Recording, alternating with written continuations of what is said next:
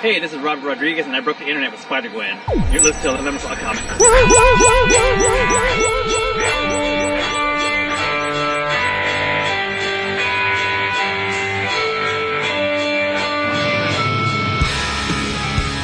Nice. Semi. Semi nice. Semi nice with the woohoo. Woohoo. What's up, gentlemen? How's it going? It is a glorious day, Vince, It is. Why? Why is it a glorious day for you? because you accepted my plea to seek counseling for our relationship, Oh, and we had our first session, and it went really well. I think. Nobody's gonna hear this. I think getting her to get the counselor getting us to open up to one another was. I know. I feel cleansed in some odd way. Yeah, Yeah, like a shower. it was a safe space. It was a safe space. Oh, it's awesome. All of it. So safe, Right. so safe. We all. Safeway. Shop smart. Shop S smart. Yiller.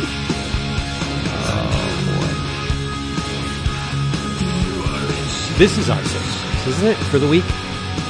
Of course it This is. is my my most wonderful three hours, mm, give or take, of the week.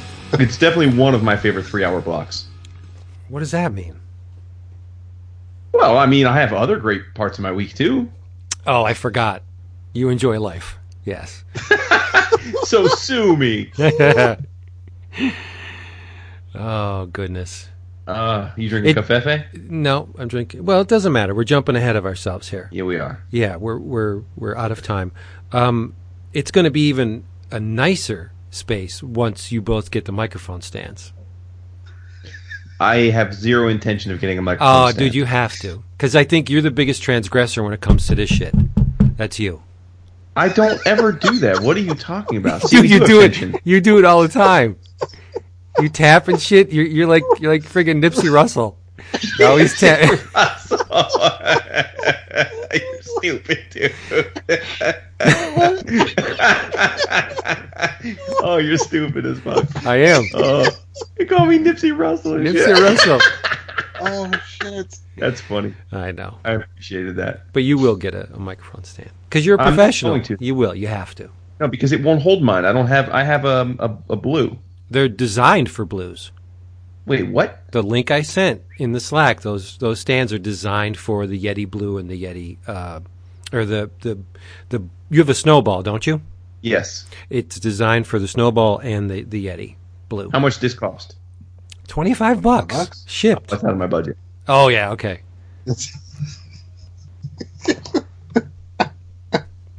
That's what you tip the guy who shakes your dick when you go in the in the bathrooms. Oh goodness. oh, piss boy. Thank you, my good son. Oh, Here's a nice Mind health- if I dance with your date? nice healthy tip for you.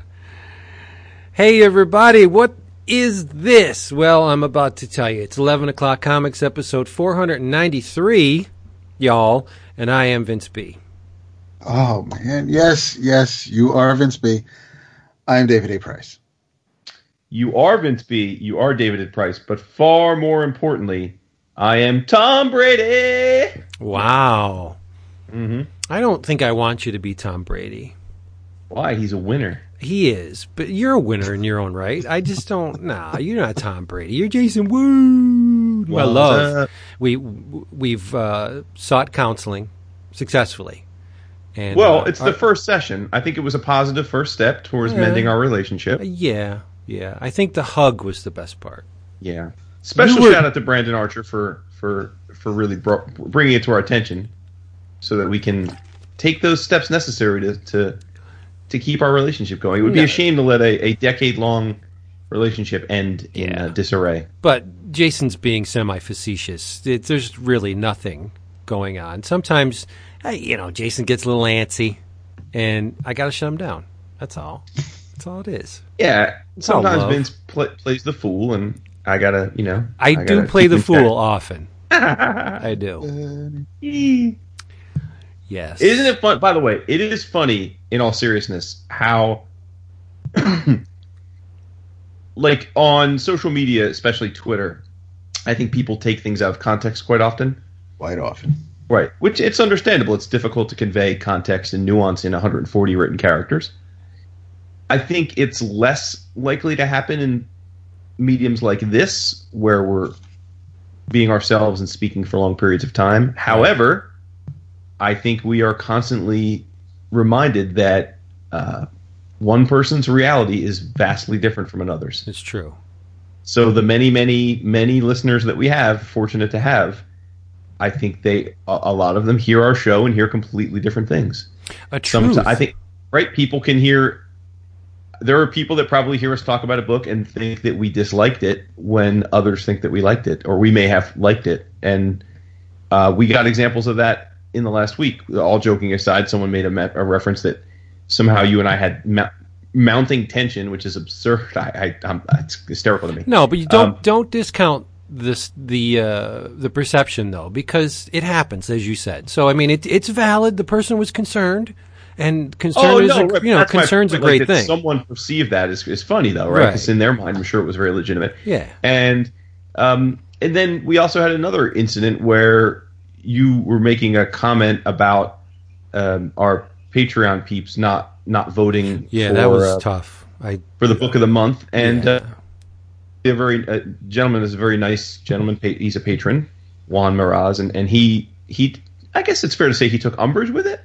Is that fair to say? well, and and yet I think it was a complete misunderstanding. Uh, I, you know, in the sense that you made an offhanded comment about um, why bother being a patron or something if you don't bother participating or something like that. I'm, I'm Yeah, I think I said why pay the cover charge if you're not going to drink. Yeah, And his perspective was he felt a little hurt by that because he is a patron, and his view was like, look, I I support you guys for my own reasons, and I'm happy to do so, and I, I get a lot out of it, and I don't I don't have the the time or the inclination to to vote for the the poll, but but I don't I don't want to be viewed as someone that's not um, worthy of, of of supporting you in other Right. ways or be appreciated. And clearly, we all read it, and we were we were all universally aghast that that was how he interpreted your comment because that's obviously not the angle you were going for. You No. were going from a hey, we we love you all, we want you to participate, we love the community, so take you know, we, so please, if you have the time, participate. But it wasn't.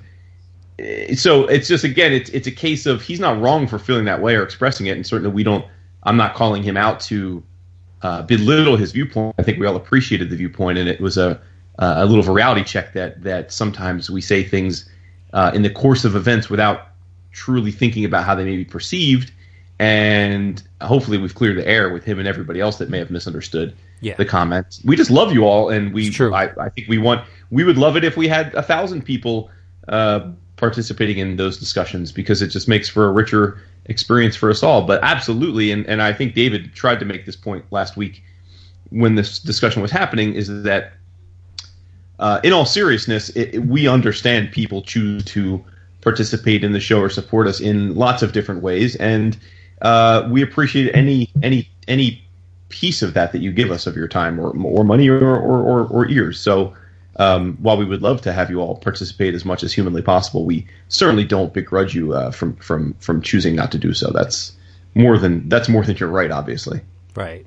And after the lengthy preamble comes the declaration. And I say, you can believe Discount Comic Book Service, dcbservice.com. When they say they're going to give you the best discounts anywhere, you can damn well believe them because it's true. The new list is up, and I have selected three things for your perusal. The first, coming from Image. It is the first issue of a series written not drawn, written by Wes Craig, art by Toby Cypress and Nico Guardia. The book in question is The Gravediggers Union. First issue, three ninety nine cover price. What are they going to take it home for? Dollar ninety nine. Exactly. Deadly Class co creator Wes Craig launches a new series with art by rising star Toby Cypress. He's been it. doing it. Yeah, Rising Star, he's been doing it a while. Come on. Um, the supernatural world has gone crazy. The apocalypse is coming, and only the Gravediggers Union can stop it. How? Well, their first leader, Cole, has to find his estranged daughter. But is she the one behind the apocalypse? Wow. Wild comedic horror with steroid zombies, monster gods, swamp vampires, ghost storms, and space monkeys. No brainer. Speaking of monkeys, over at Boom, we have Kong on the Planet of the Apes, number one, written by Ryan Ferrier, art by the disturbingly underrated Carlos Magno, cover art by Mike Huddleston, the uh, classic um, image of Taylor beating the sand, you blew it up, blah, blah, blah, is uh, in the background, and in the foreground is a looks like a very um, hurt Kong with a gorilla general in the foreground. I think we know who that is too. Uh, cover price three ninety nine. What are they bringing it home for? Dap. Uh, one ninety nine. Exactly. You are so smart. And last but certainly not least, from Titan Comics, I did not choose this book based on the title, but I may have. Uh, Mink, Minky Woodcock, the girl who handcuffed Houdini. And if you don't select the Robert McGinnis cover, you're no friend of mine. Written by Cynthia Von Buhler. Bueller? Anybody? Bueller? Yeah. And and drawn by Cynthia Von Buhler. It's um, the pitch is unappreciated at her father's detective agency. The fabulous rabbit-loving Minky Woodcock straps on. I did not write this. This is right. Right. you from- wish you did. though. I did. Minky Woodcock straps on her gumshoes in order to uncover a magical mystery involving the world famous escape artist Harry Houdini. Created by acclaimed artist, author, director, and playwright Cynthia Von Buhler. And it says uh, Speakeasy Dollhouse, Evelyn Evelyn, Emily and the Strangers. Cover price three ninety nine. Now, this is a trick question because it's obviously not 50% discount. But, Jason, where are they going to bring this home? How much? Ooh, two and a half dollars. No, $2.19. That's 45% off. DCBService.com does not mind late orders or order additions, and you get your books all shipped all nice and secure straight to your door. Ding dong, books are here. This Robert McGinnis cover is amazing. Sexy as hell. If you don't know who Robert McGinnis It's is, truly amazing. Freaking it's truly amazing. Google Robert McGinnis. I mean, the dude is 91 years old, and it, I cannot believe he produced this. I believe he's still doing. Robert McGinnis? You kidding me?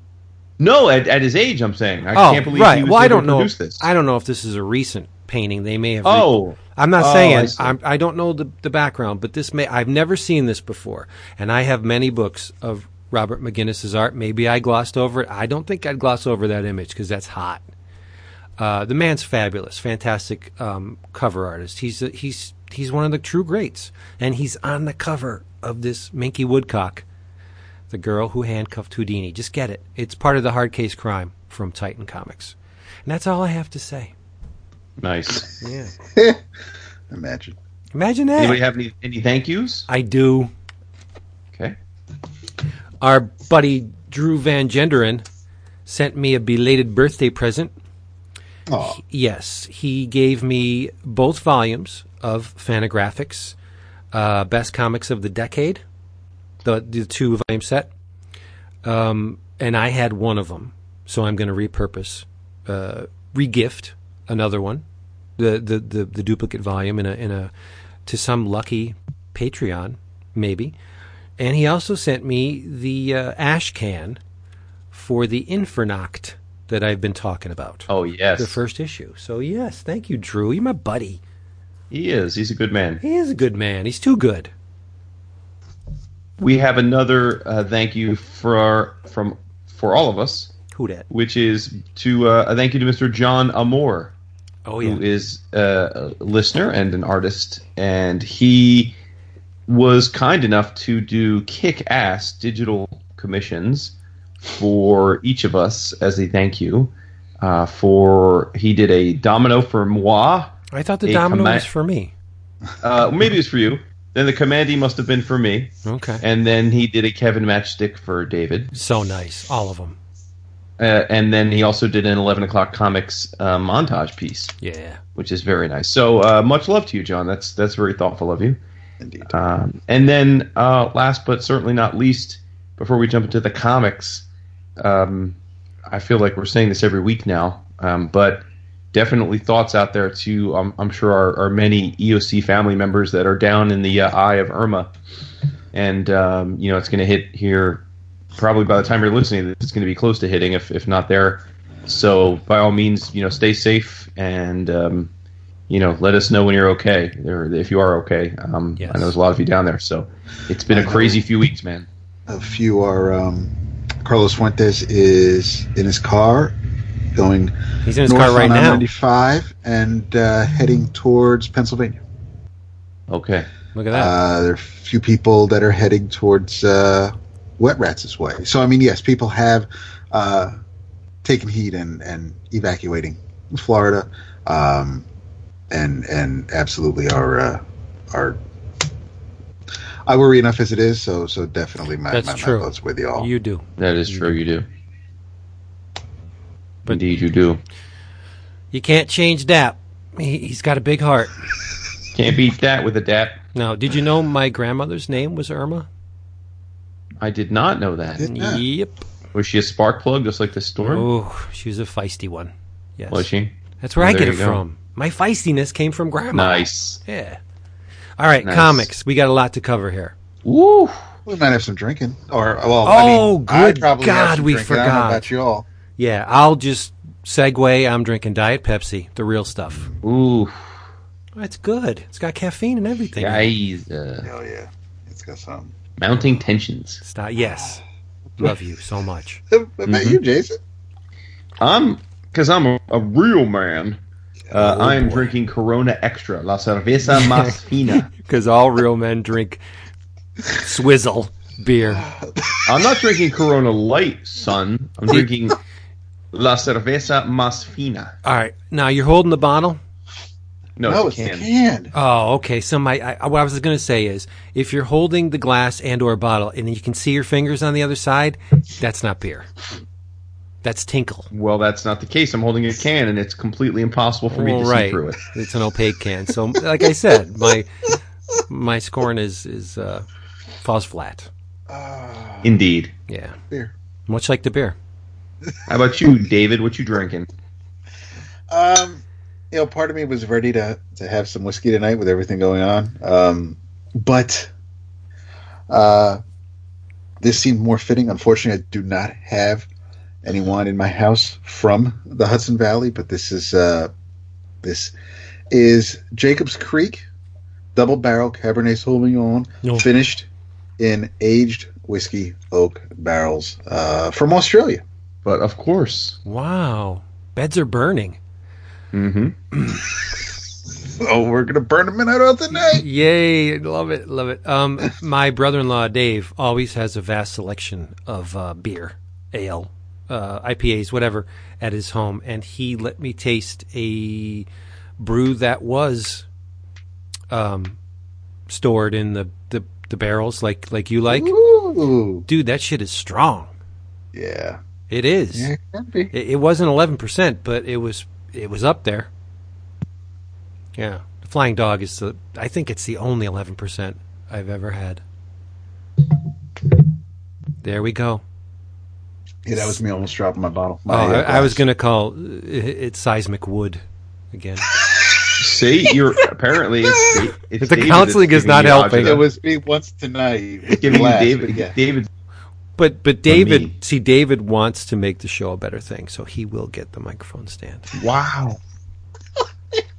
Maybe Brandon was right. Maybe. And to all of you listening at home, um, please bear with us as we iron out these audio uh, glitches because It's only it's only been eight years, nine years. Well, no, no. Behind the scenes, I recently got a MacBook Pro, one of the brand new ones with the the bar on it. Explains a lot. No, and um, included with the MacBook Pro was a set of Beats headphones, and it seems like our setup does not like the Beats because there was a noticeable um, white noise in the background, and I can't seem to get the the Yeti to the point where my, my voice sounds like it did before I switched over to the MacBook Pro. So just bear with us. We're gonna we're working on it. We're getting it um, slow but sure. These things are not an overnight thing. It, it takes tweaking and and and years of of careful scrutiny to get this ironed out. So we'll, we'll see.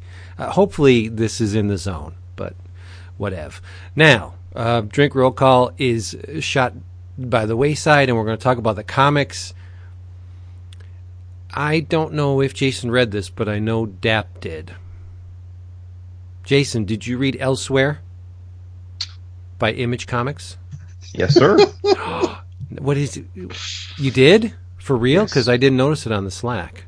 You're No, right. I didn't put it on the the Slack. I, I did not. I, I neglected to. I forgot. Oh, but you did read it. I did. Yes. Awesome, awesome. So, uh, Elsewhere, let I don't know, maybe we can talk about the f- first two issues uh, written by Jay Faerber, illustrated, I'm going to butcher this, I'm sorry. Sume Kesgin. Oh, Sume Kesgin. Thank you, Jason, for lighting my way. And color art by Ron Riley. And as I said, it's published by Image. Indeed. Uh, the setup on this book is amazingly cool, I thought. But uh, my co hosts may feel differently. Um, we find ourselves in the land of Korvath. And it's a place that is withering under the oppressive regime of one Lord Cragen. He's got the skull face, the big old horns. He looks just like a villain out of the uh, the Inframan movie. And um, there's a pair of hirsute fanged, pointy eared, um, genetically branded. They got marks on them like like the uh, the the blue things in Avatar. Uh, these two denizens, uh, their names are Court and Tavel. They have just escaped from the fortress of Lord Kragan. They were thrown in. Why? Because they're part of the rebellion. They want to unseat this jerk because he's no good for the land of Korvath. Um, so they flee the fortress, and in in the process, they hear a cry for help. Help! Something like that. Only higher, because it was a woman's cry. And um, Court wants to investigate and possibly help, but Tavel does not. Um, Court wins out, luckily, and they find, hanging from a tree uh, by her parachute, one Amelia Earhart. Yes, the Amelia Earhart. Um, and Amelia is very concerned because she can't find her navigator, Fred. Um, and she's visibly distraught at the sight of Court and Tavel because they don't look like human beings from where she's from in the 1930s America. Human beings don't look like this. They're not shaggy and have big pointy teeth and marks on their faces and pointy ears. Um, but their their talk is cut short because the uh, the night is pierced by the searchlights of Lord Kragan's steeds, flying steeds. They're horse-like beasts, kind of something out of bone, wouldn't you say? They look like something that would be very comfortable in, Yeah, in, yeah, yeah. in in Jeff Smith's bone uh, reality. Um, so they flee to a farmhouse, and luckily, it's a farmhouse that is stocked with steeds. Um, and Amelia takes to her steed effortlessly. She's flying around, woo, on this flying horse thing, and and she she comments that piloting the steed feels more natural than her plane. And it's the the world of this Lord Kragan has like a a Roger Dean um, Avatar floating island, mountains come out of the sky feel to it. Like there's there's pieces of the landscape that are suspended, just like in on a on the cover of the Yes albums, you know.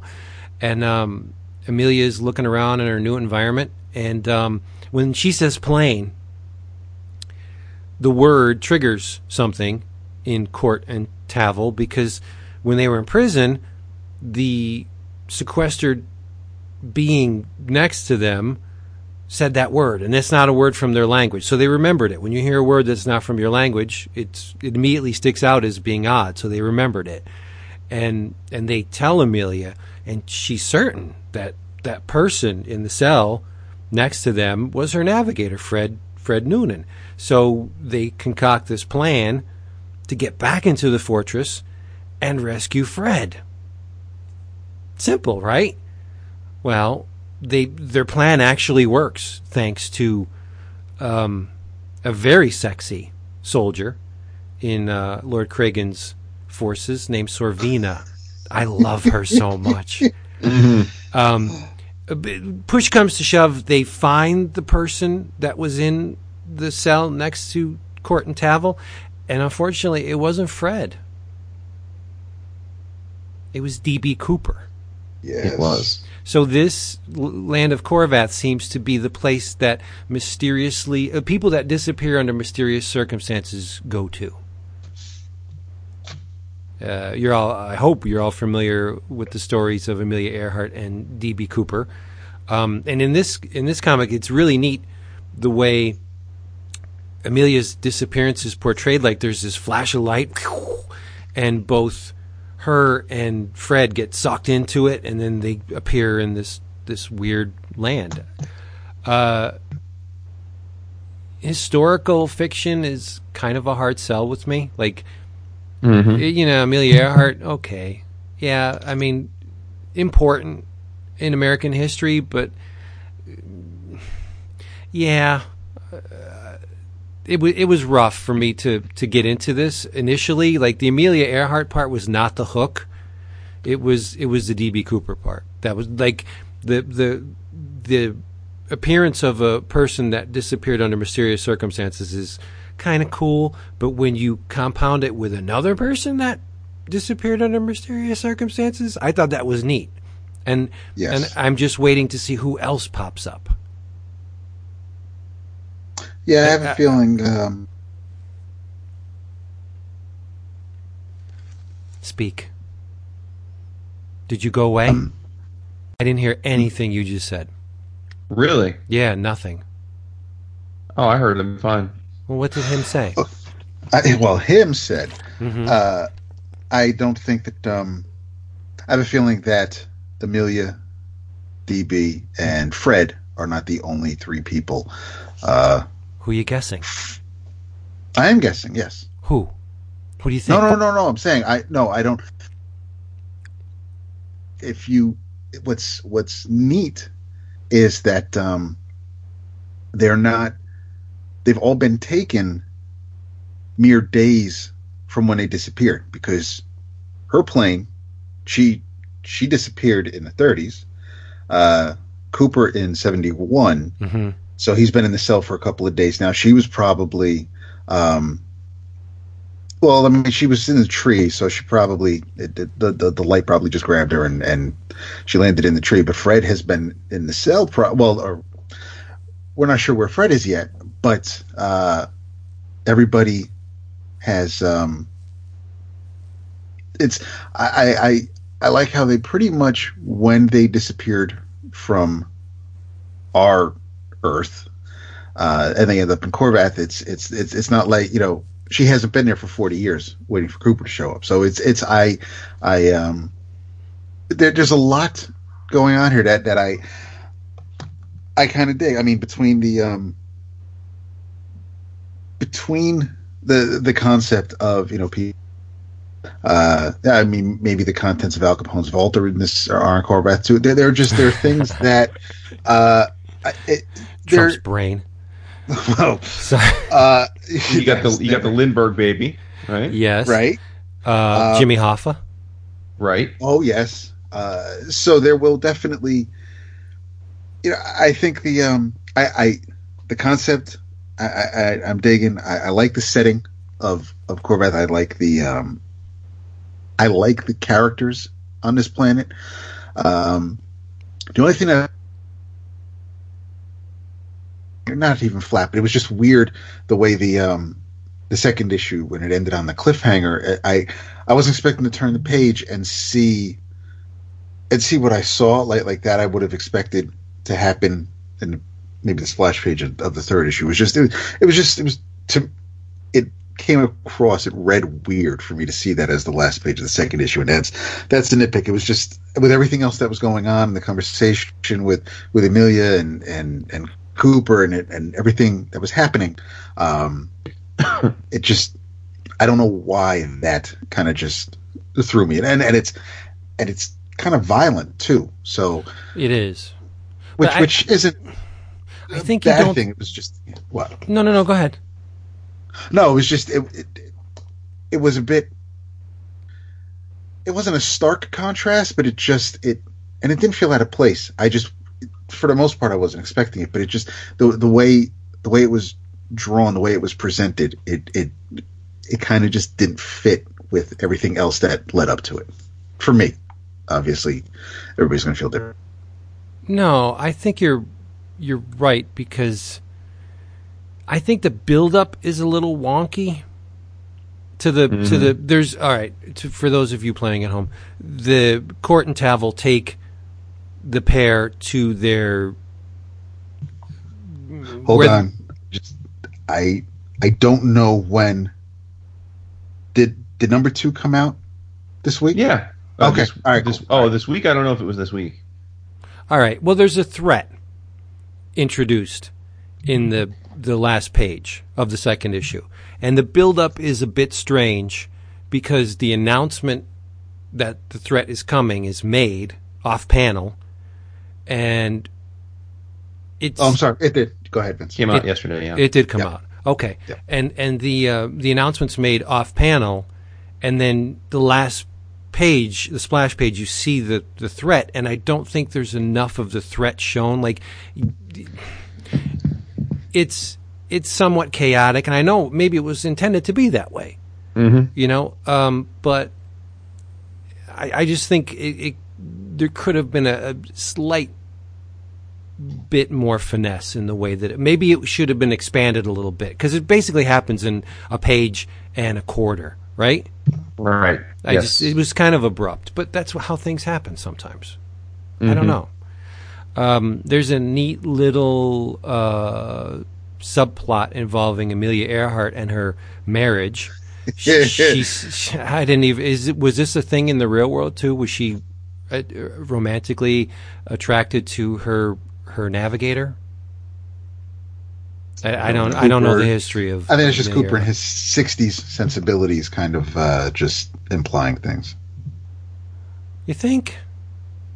It was it was a different time. I mean, for him to think that way when she's all you know, with, I'm, I'm married, and and honestly, I mean, I get it. You know, eh, he's self-involved, and and just you know, why would you why would you think about anybody else except to get out of here and go back to your husband? Um, so eh, he could just be the type of person to stir it up a bit. It, just it. I could definitely get somebody saying that, but uh, it's where she's from. Yes, you can have friends who are men, Mhm. and she's she's concerned. I mean, he's her navigator, so they were she she had his back, and he was supposed to have hers all through this flight. So that's somebody you have to have a lot of faith in, and you can you there are you can have a different relationship with friends than you can with a spouse. So it's I I could see why she'd want to find him before. Why would she leave him behind just to go back home, not knowing if she'll ever see? She wants to grab him and then get the hell out of Dodge. I have no problem with that. That that that's just Cooper being a prick. Well, he is kind of right, though. She is more concerned with the uh, location of her of Fred than she is with. Because as soon as she finds him, they can work on getting out of there. Yeah, but she's she's in a, a totally different world, and she's not freaked out and not like in pieces. All she she really all she cares about is finding Fred. Mhm. I'd be like, where the hell am I? You, you're you're you're blue. Like, why are you blue? why do you? You're not. You don't look like people back home. I just. I don't know. It just seems like she's she's. There's a concern for Fred that extends beyond mere friendship. I think. I don't know. Right. It's, Um, what did y'all think of of, of Sumeyye's art? I liked it. I, I thought the um, I thought the designs were pretty cool. Some of it were I because I, especially like the backgrounds. Um, the the Ewok tree village that they're all in in the second issue is is pretty cool. Uh, it's it's open in some places. It's it's not super detailed. Um, I I I do like it. I like the style. It's uh, it. I think it kind of fits, and, and like I said, I I, I I'm looking at Sorvina, and, and that's that's mostly um, Ron Riley's colors. But as I was looking at her, she's mostly green, except the closer you get to her hands and the tips of her horns, they're more blue. Mm-hmm. And and I mean, it's just kind of weird. It's almost like that that that neonish chameleon paint color that a lot of cars have now. But it, it's a uh, I I like the art. What about you? I like it. I I think it's very simple and clean, which if you're going to skew a little off the mark, I think I'm fine with you skewing that way. Um, I think it, it could use a, a little bit more grit though. Um, it, it it felt a little cell animation-y for me, a little stiff at times. Um, but but Sumeyye is relatively new to the sequential comics business, so I think from uh, a, vein of, of a, a newish artist, I think it's it's solid. Um, uh, and I, I have to give her credit for the character designs because um, they they they are evocative of, of what we know those people to look like without it being too photo ref, which is which is key. So I give her credit for that. Um, I think the character.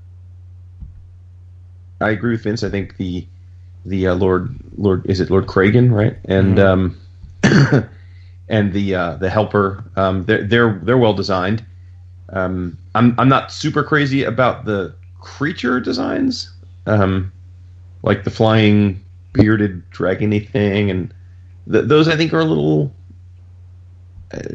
just a little too never-ending story-ish for me. Um, but no, overall, I thought it was nice, and I think the second issue strikes a better chord for me than the first artistically. So, um, so maybe she's got a very fast, steep learning curve. Um, Wow. I'm with Vince. What? Yeah. What?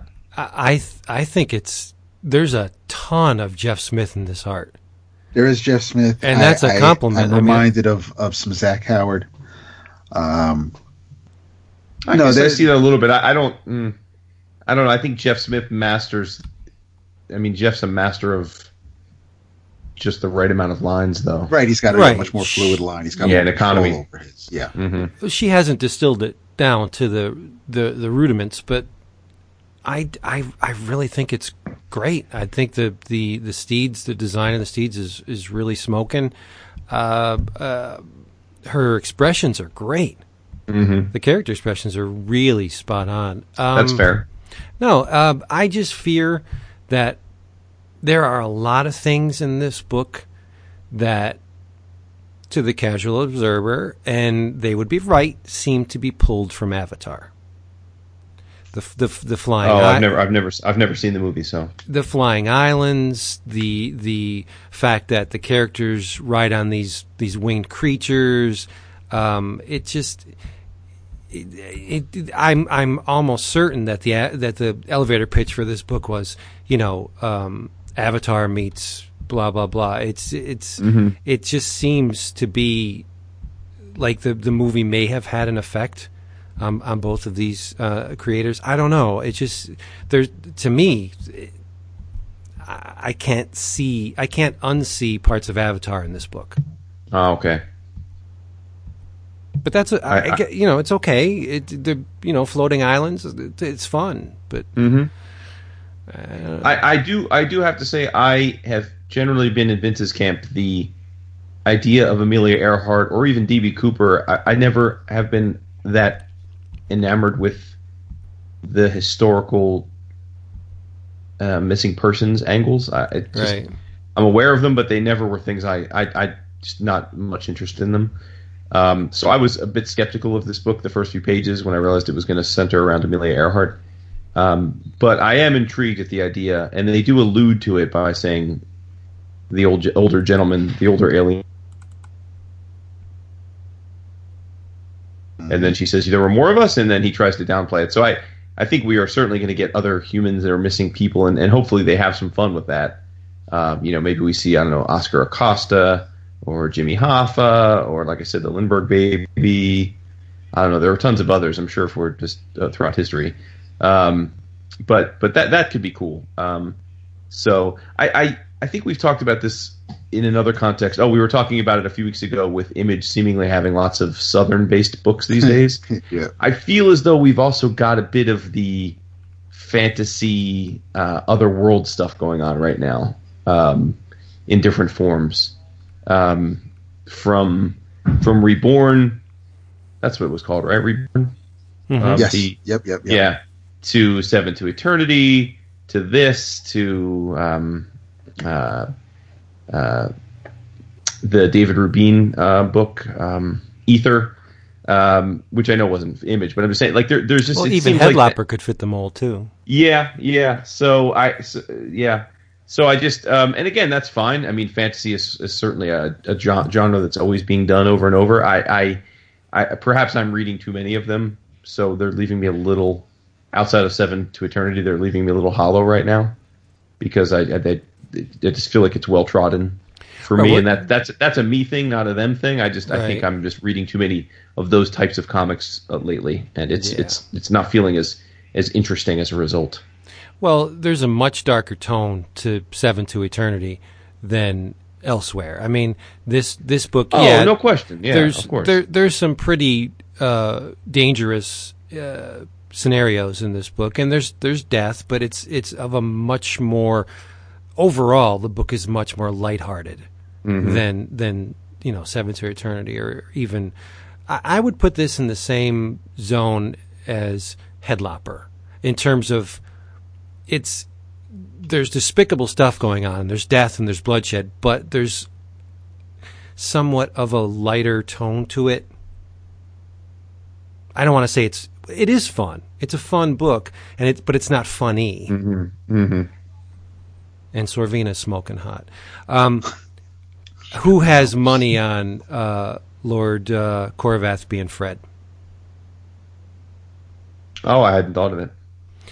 It's just that when you introduce a when you introduce a villain and he has a mask, Mm-hmm. uh, and he is of human proportions, and there's the question of where's this other human. It just leads me to believe that the person in question is the person we're looking Ah, for. right. Interesting. I don't know, but Maybe You're They probably might- right. they may do a switcher up, uh, a switcheroo. I don't know. Mm-hmm. maybe it's Quartz twin, like you know, Strife. Oh yes, The awesome strife. Love him. we've gone entirely too long without mentioning Strife, so that was a good on you. you're welcome. But no, I enjoyed this book uh, a lot, and and I'm going to stick around. I thought it was it was it was very enjoyable, and it, it's um, artistically very sound. I think. And uh, Sumeyye is a protege of Mahmoud's. Yes. Wow. Very different styles, though. Mm-hmm. Yeah, well, she's Turkish. Uh, She, I think she came up uh, with uh, with uh, Yildiray and and Mahmoud as Okay. the the Trailblazers. So, Yeah. yep, Good stuff. For sure. I thank Dap for shoving it under my nose.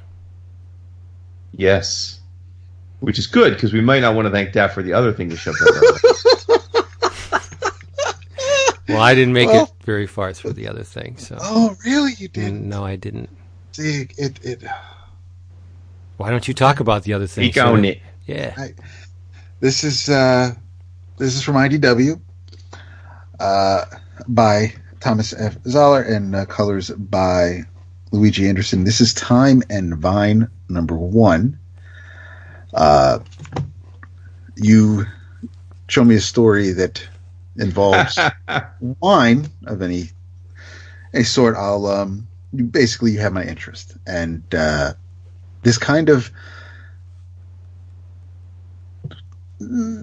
I was interested because it um that, that is there's one thing that I will miss uh if and when we move out of state and that will be the wines we can get from upstate. Uh, the Hudson Valley has some great great vineyards, and we've had uh, quite a bit of wine from some of them. And uh, I like the idea that this is a story set. Uh, the location is in the Hudson Valley. Um, not quite upstate New York, but yeah, uh, this is uh, the the main characters are Jack Cadell and uh, Megan Howe, and then Darren, who's an employee of of uh, at the winery, but he doesn't rate a uh, a last name. And I was really enjoying the story, and it kind of made a sharp turn, not quite halfway through and I wasn't sure if I was going to um, enjoy it with this twist. And uh, I stuck out the first issue, and I I like the idea because Tom made the characters interesting enough for me to see where things go. Uh, over the summer, Megan has decided to. She's a teacher. She's a history teacher, and uh, she has decided to work at the uh, the winery for uh, for the summer, and the the reason why is because this is a this is where it gets a little weird. This is where I was like a little I was enjoying the whole talk about the wine and stuff, but it turns out that the winery is a um, there's magic here, and uh, down in the wine cellar, if Jack pours you a glass of wine from a year, from from from a certain year, would both have that vintage. You then get transported uh, to after a few after a few sips, you are then in the year the wine was bottled, and um, it starts off. Uh, it is it, it is present day. It does start off in in 2017, uh, but the the first sip takes them to uh, it is 19 i'm sorry it, I, I, think it's uh, i'm sorry it may have been 1916 i am uh, yes 1916 is where they end up new year's eve 1916 but it's i really like the concept. I i, I like the uh, I like the research Tom put into it. Uh, there's a where they have champagne on New Year's Eve, and uh, it's from the same winery that Jack owns that that they were in barely an hour before. And Megan mentions that you know I thought champagne something could only be labeled champagne. You could only have champagne if it came from that region in France. But it turns out that uh, in the early 1900s, uh, that is champagne could have been used uh, as a term for sparkling wine uh, if it came from elsewhere. It didn't need to only come from France, from from Champagne, and and uh, that's a law that went into effect um, I think before 1920, but uh, I, like I said, I, I, appreciate the the research and and the reference that that Tom has. My the I think if the part that is not easy uh, for me is I'm not I I like Tom's art when uh, like from Love and Capes. Um, I'm used to his style. This is a little different this time, and it it doesn't. Um, for me, it kind of doesn't really work with the story. I, I like the idea of it, but it's it's not so easy for me to see the way these characters are portrayed to have them telling the story. There, there there's some there's some heavy moments where you're you're trying to um, when they go back in time, they you know, Jack tends to see his, um, he's a widower, so he sees his wife, and uh, we're not quite sure what happened um, with her. But there are times where they go back in time, and and Jack kind of gets upset because he sees them not. He sees the, himself when he's younger, and his eventual wife, they're not um, they're not together. They're they're they're they're being foolish and and missing moments that they could be sharing together. So so there's regret on his part, whereas Megan uh, wants to be wants to be closer to mom because mom is suffering from Alzheimer's and uh, mom doesn't remember a whole lot. She thinks Megan is is about to graduate college and not that she is a a full grown woman who is teaching and uh, there are little bright spots that, that mom remembers, like the moon landing. So Megan asked Jack to uh, take her back to that moment in time where they could watch the, the moon landing on TV. And, and so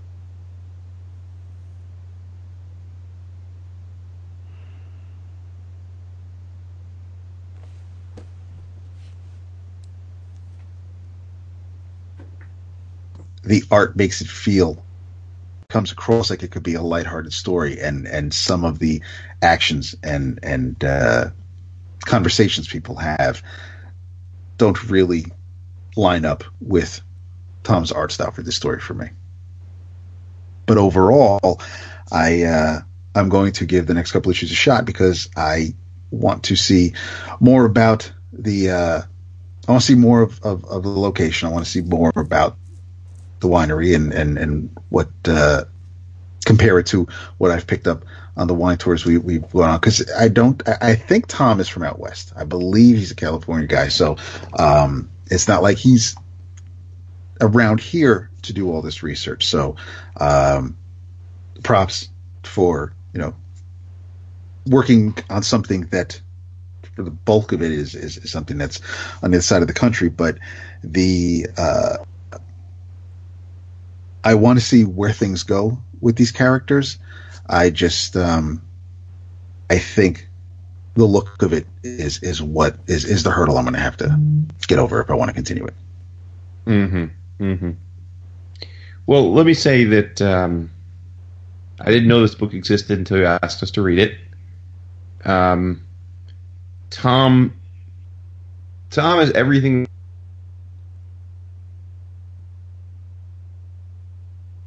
creator owned books for a long time.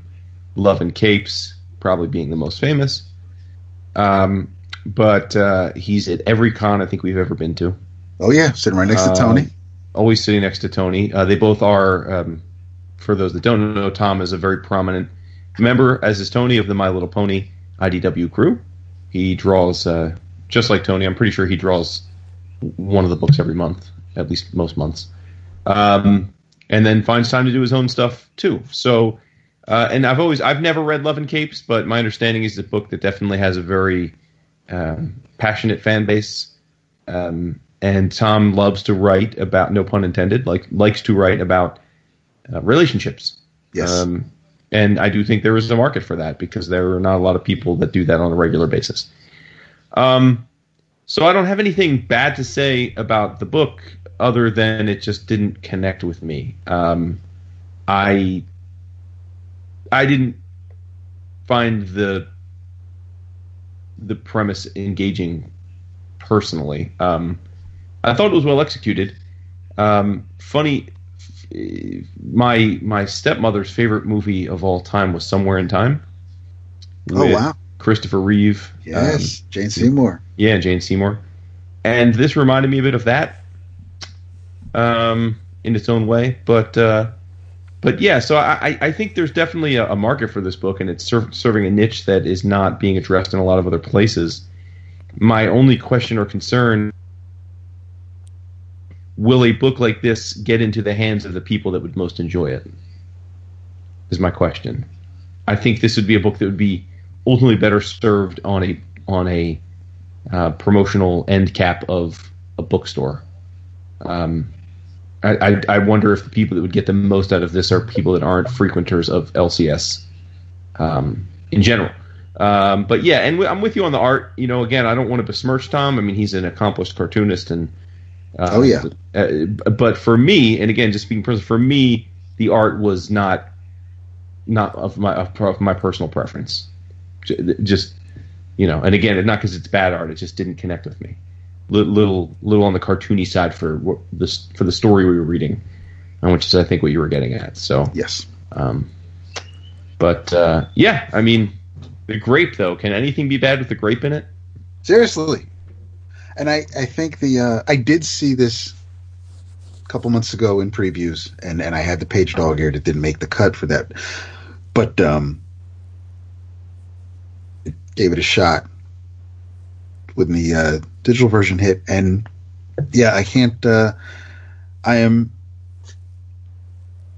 I'm glad I read it, and but it's it's one of those things where you know I wasn't sure if again because of Tom's style if based on the solicit if, if the if this I didn't realize I didn't know the story was going to be a- as heavy as is with, with with these people and and the losses that they've had or, or maybe having soon um I expected something a little bit more.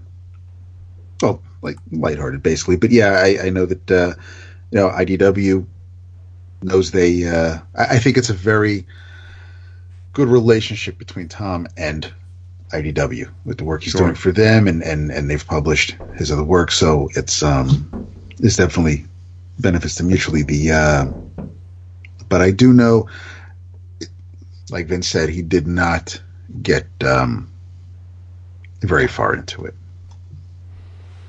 No, I. Yeah, again, I don't want to besmirch the creators. I'll just say there's there was nothing in this book to compel me to read it. Um, I just it didn't connect with me at all. But I'm I'm not I'm definitely not the audience for this. Agreed. Agreed. Yeah. Yeah. Yeah. I think that's right. I'm not a part of the audience uh, anyway. Right. Right. Yeah. What did connect with you?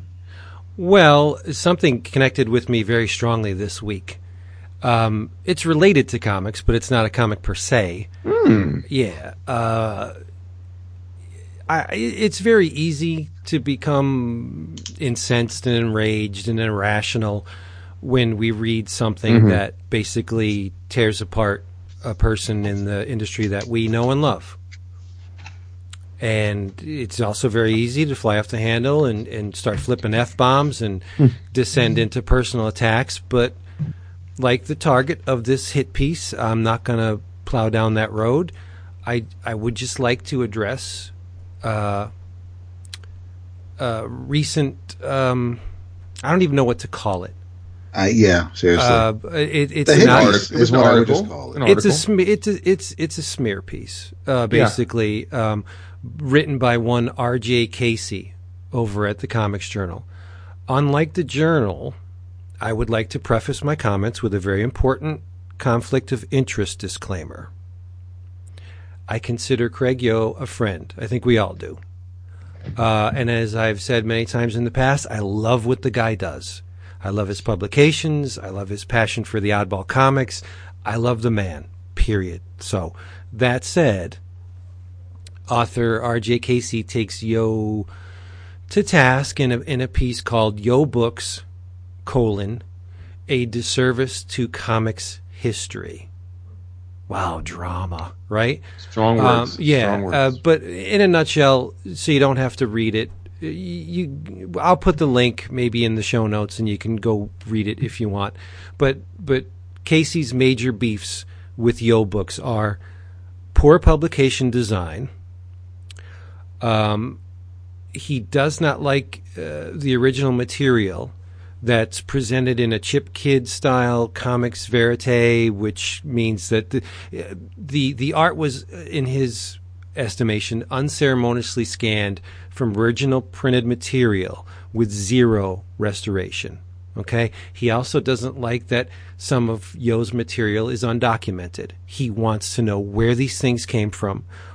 He wants to know all the history about everything presented. It's just like he doesn't feel that there's enough fleshing out of the material for, for his tastes. And lastly, he takes uh, issue with the fact that Craig Yoe's name is often set in a larger point size on the covers than the names of the artists. Um, for his own words, uh, it starts off bad and it just gets worse from there. He he writes the hardcovers discharged monthly. Now that's a very important word, discharged, as in poop.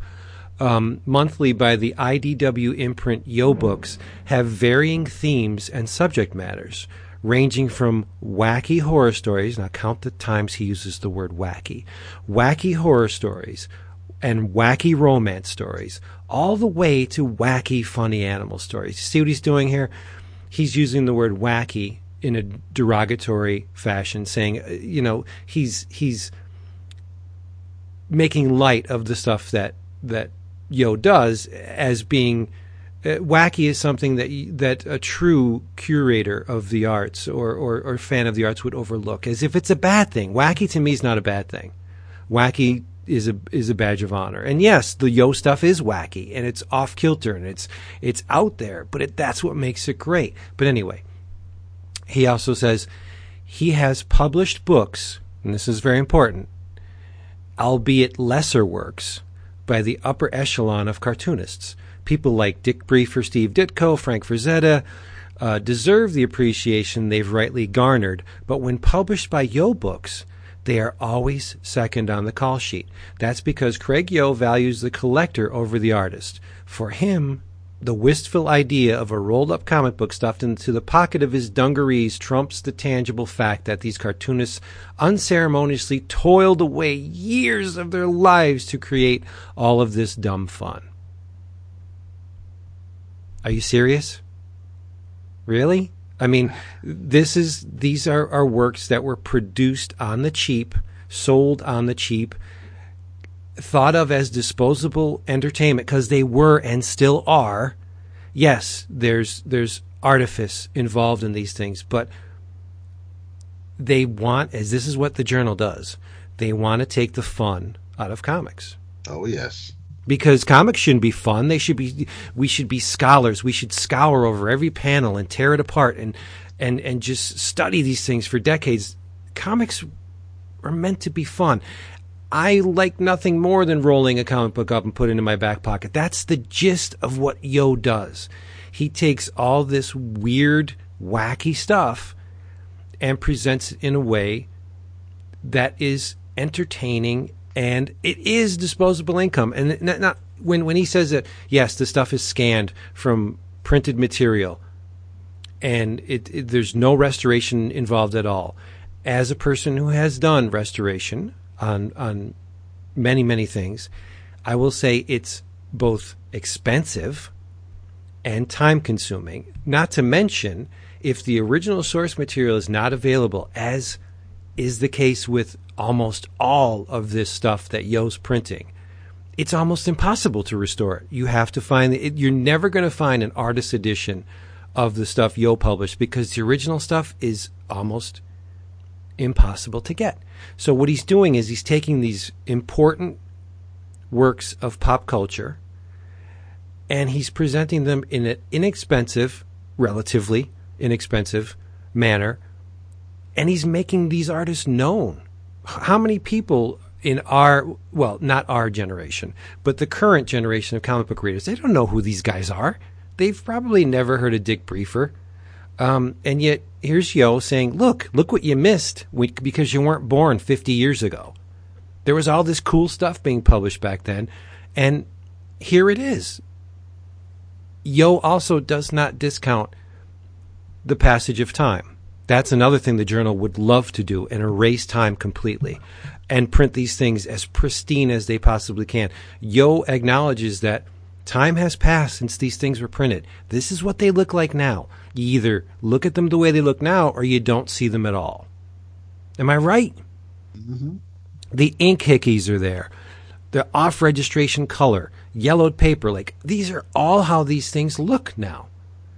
And it's just it it's it's a a wayback machine into a time when it, they were considered junk. And a portion a, a large part of them they're still junk, but they're great junk. They're well crafted junk, but it's still junk. Do you guys disagree with me at all on this? I agree with everything you said. Uh, yeah. I think um, I haven't been as avid a reader of the journal as you or David have over the years. I do peruse it every now and then. Um, I've always been perplexed by the journal because there seems to be a tremendous amount of haterade, and I don't know who it serves. I feel like it's always been the the the the like the the the, the artsy fartsy kids in the corner that think everybody else in the world is just ridiculous and they're the only ones that get it. They're the only ones that know what cool is. Yeah, and, Yeah. and I just find that super ironic in a medium that is comic books, right? Yeah, Which is it's yeah. it's the definition of low of low art, and that's why we love it. Um, there are a number of interesting responses within the TCJ um, posts. Um, Well, before you You read know- one of them, I just want to say one. I just want to Uh-huh. respond to just one thing. We're all aware of the hypocrisy that is is rife in this piece. They're very hypocritical, and I think one of the main things is that he takes Yoe to task because the stuff is just scanned from printed material, untouched, and yet the editor of the Comics Journal's online incarnation, Dan Nadel, one of the one of the two editors, did the exact same thing in his Time Out of Mind, uh, Art Out of Time, Art in Time books. There's pages, most of it is just scanned from the original printed material. Like so, Dan Nadel can do it and get a reputation for it. Like those books are very highly regarded because they're great, right? I'm not going to undercut Dan. Those two books are fantastic, and yet it's the same exact thing that Craig Yoe's doing. So why mm-hmm. is why is it okay for Dan to have done it, but when Yoe does it, it's it's ooh it's verboten. I don't get it. It's it's hypocritical. I, I agree completely, and Nadel takes takes shots in the comments, direct Yeah. shots at Oh Yoe. really? I didn't read too far into the comments. Oh yeah, no. Uh, No, Dan, but- Dan Nadel says R.J. Casey couldn't be more right, and the hilariously anti-culture and anti-comics history defenders prove his point. There are tons of better ways to publish this material, and moreover, most of it is available online for free. So the idea that somehow Yoe is resurrecting anything and making it available is absurd. He's instead flooding the market and doing a disservice to the artists by obscuring their names and histories. And the artists and the art form are what's most important. He does not obscure their names. If you notice, every time I talk about haunted horror or weird love, I always say this was written or the, this was printed in blah blah blah the year and the artist. He lists all of that on the very first page of each each story. And if he doesn't know who drew it, he says artist unknown. He he there's there is attributes to every story that Craig Yoe publishes. It's bullshit.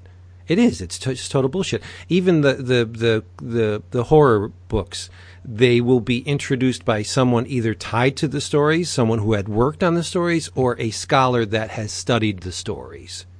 So you do get background information. I just I don't understand why the target is pr- is pointed at Craig Yoe.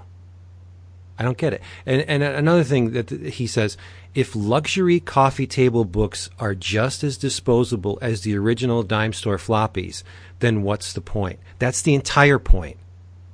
This was considered disposable art, but the the, the thing that he focuses on, coffee table books, coffee table books are what tight ass, trendy, image conscious people buy to make their tight ass, trendy, image conscious guests think that they're more cultured than they actually are. T- coffee table books don't get read. They they're just put like trophies on the coffee table. People come over. Oh, you're into this? Right. Yes, I am into this. I would Like, say if you want to take a shot at coffee table books, and, and this is another publisher I personally enjoy, but would be more apt for this kind of criticism, Taschen. Yes, Taschen makes coffee table books. Exactly. I love the publisher, but Mm-hmm. they make books designed by their sub their very subject matters. They make books designed to increase the status of those that own them. Or, Yeah, or well- make or make the people that own them think their status has increased uh, within their little client. It's, it's just I don't understand where this is coming from. I really don't. Well, it's clearly coming from jealousy. We know that. It's Uh, the- the- embarrassing for the journal. The, writer, the writer, was the publisher of Yeti Press, yeah. and they went out of business this year. Now he works for Fantagraphics. Um, he was nominated for an this gentleman's books were nominated for an Eisner for best archival reprint last year, and he lost to you guessed it, Craig Yoe and Yoe Books. Um, Very interesting. Carol Carol Tilley, who um, was one of the voters uh, for the Eisners this year, wrote a fantastic response in the comments, um, and she says that she requested that TCJ add a disclaimer that stated that RJ is an employee of Fantagraphics, which, which publishes both the TCJ and comics reprints. Um, she said it reads as a hit piece um, on a rival publisher without a disclaimer. And even if there were a disclaimer, it reads less like a critique and more like a cruelly unnecessary attack on a person, which I agree with. Uh, she then says that she is friends with Craig, uh, and she was a member of the Eisner judging committee uh, when Yoe Books was nominated and won for an Eisner. She also wrote the introduction to one of the Weird Love collections. Um, she said it. Uh, anyone that knows Craig and his editorial team know that they love comics and know Gold and Silver Age creators and their output better than nearly anyone else. Um, she, as you said, Vince said his titles are seldom "quote unquote" luxury coffee table books, but are rather affordable twenty to twenty-five dollar thematically curated reading editions of out-of-print comics. You may not care for his wacky persona and marketing, but if you spend more than two minutes talking with Craig, you'd be able to see his knowledge of, passion, and deep respect for the medium. And again, as someone who knows Craig far less than you do, but have had the pleasure of getting to meet him recently, I 100% agree with that. He is he is, um, I think, surprisingly serious in his demeanor when he's talking about the, the, the books themselves. Right. He's a crazy dude, and he's wacky and fun, and a hell of a great Facebook follow. But he takes his work very seriously. Sure. Sure. Um, he, she she goes on to say, yes, comics are art, but comics are also fun. They're ephemeral, meant to be rolled up, stuffed into the back pockets of dungarees, read until they fall apart. Many of them were lousily printed the first time around. Sure. That's part of the attraction. That's the joy. If you can't recognize that, you shouldn't be writing comics criticism. Points there. Somebody's knocking on your door. Um, and I'm the one with the sound issues. Uh, Oh, dig a dig, dig dong. Look Diggity at burn. this. I love and it. then she then she personally addresses the author RJ. She says, "RJ, I admired the comics you created and the ones you published through Yeti Press. You know firsthand that the publishing business is often soul killing with few rewards. Your current employer, Fantagraphics, publishes plenty of reprints and other titles, which end up on remaindered shelves. I've seen plenty of cheap copies of things like Strange Suspense and Four Color Fear, among others. Even in the company's store page, where titles like these are discounted, they're still more expensive to purchase than most of Yoe's books. Yeah. Don't like Yoe books? Don't buy them. Don't like Craig? Fine. Don't stoop to ad hominem attacks that masquerade as critique. This sensationalistic brutality does nothing to move comics criticism forward. Yeah, it's good. And I, I think it's absolutely well said and, and 100% true. And I just, I guess what I ask is, as I read through the comics, um, there's a lot of people that are clearly TCJ loyalists that are saying, haha, yeah, good, good you got them. Oh, yeah, absolutely. Yeah. And I, I, I just wonder, though, how unfun are their lives? oh, can you imagine a Comics Journal convention? It, it- Could you imagine?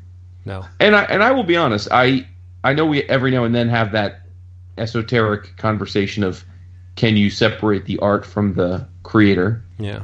Uh, and I think we're all in the same boat that that we have had moments in our lives where we can, and moments in our lives where we probably cannot. Uh, I I have gone out of my way to support Fantagraphics, and I do think they put out a lot of great stuff. But when I see stuff like this, I almost wish I wasn't aware of it because it makes me want to give Fantagraphics exactly zero of my dollars. Right. Right. And I, I understand that. And um, again, I have an almost complete run of the Comics Journal. I have learned so much in the pages of that that periodical, and and I, I I owe them because uh, it, it was an education in a lot of things, comics that I I had no idea existed. Uh, it as the investigative journalism when they were on was, which was very often, was amazing. Um, but they do resort to attacks like these every so often. Um, Harlan Ellison, Danny Hellman, uh, you know, if, if you just manage to tweak someone uh, higher up there, uh, you you were in the crosshairs, and I, I I've never really understood that. Um, you know, it's it's all are one in this industry, or they should be, right?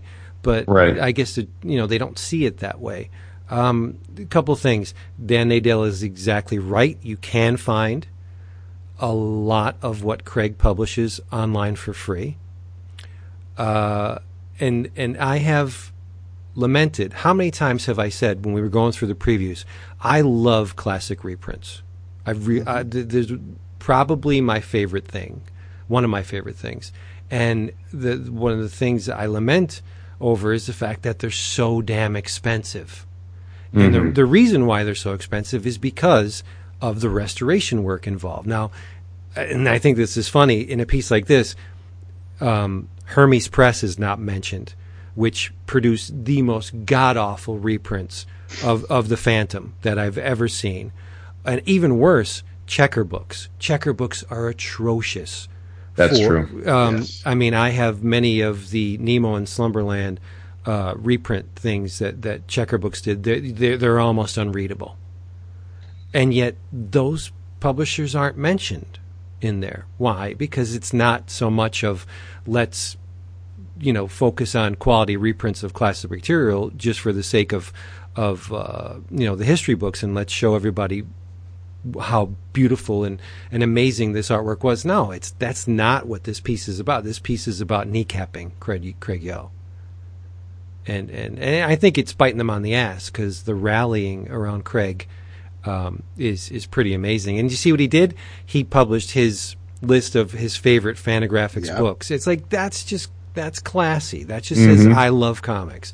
And before we and no, When you this- go low, we go high. Right, but I mean, and this is going to sound like a, a our our version of a hit piece against Fantagraphics, and it's not. I just don't understand why. You know, like Jason says, why you got to be like that?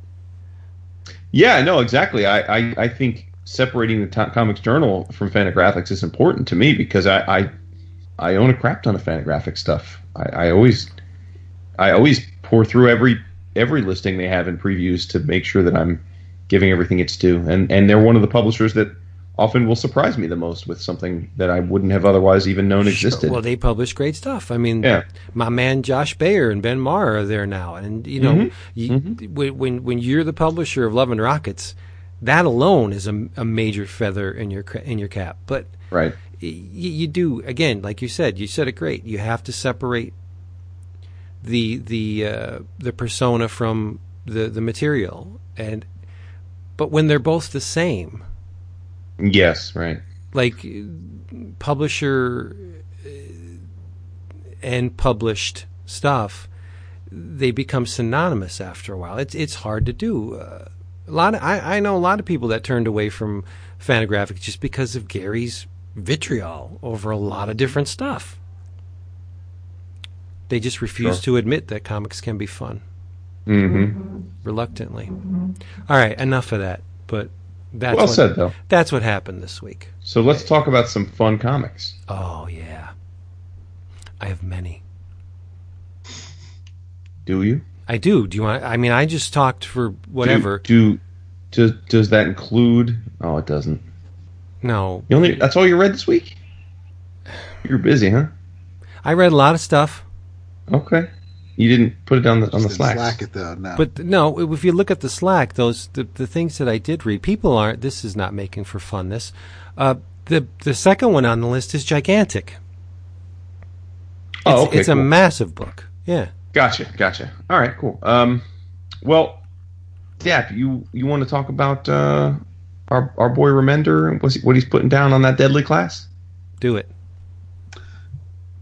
We can definitely do that. Yes, yes. Let's. You should kick that off. So, Deadly Class clearly, since it's been coming out, one of my favorite books. Uh, we give it all the love all the time, deservedly so. Issue they're up to issue number thirty, and we're about, I guess we're just shy of a year into the second the second year, the second class. Um, I think the last time we talked about the book was after twenty eight, right? Yeah. Yeah, where we were gushing. Um, and if spoilers, if you haven't read the book recently, although we did spoil, we, we I'm going to re-spoil something we already spoiled the last time we talked about it. So if for some reason you managed not to listen to that episode because you didn't want to be spoiled, then fast forward about two minutes until I spoil it again, which is that Marcus is alive and well. Um, and this is. Remender is doing things in this book that impress me on a lot of levels. Um, first of all, I'm a huge fan of almost everything he's ever done. And I find this particularly uh, endearing because he has acknowledged on our show and in other places that this is his most personal work. Uh, it's set in the 80s. Uh, he grew up in the 80s. It's uh, it's it's an a, a, an extreme uh, fictionalized version of of a childhood that he lived through, um, and so that fascinates me. So I find that engaging. Um, I think the premise is cool, which is an assassin school. That's super cool. Um, and I love that after making us fall in love with a set of characters for two years, he, at least for a while, had us thinking that they were all killed off and just introduced an entirely new class to have to go through their own freshman ordeals. The last few issues, we've gotten to know this new class quite well. Um, and credit to him and Wes Craig in that I have found this new class more and more endearing in their own rights with each successive issue. Uh, I think at first I was less inclined to care about them because I thought, well, are they going to suffer a similar fate? Are they just plot contrivances? Are they really as important as the first set of characters? Uh, or are they just a bridge to getting those characters back to prominence? And I think it's pretty clear now through 30 issues that he has big plans for a lot of these characters too in their own rights, and that uh, their lives are going to intertwine uh, increasingly so with the uh, prior year's class. Um, and I, I, wonder if the book continues if we'll get a, a another class and another class. I, that that'll be interesting to see. But where we are now is um, Quan, who is the young Vietnamese freshman uh, who betrayed Saya a few issues ago.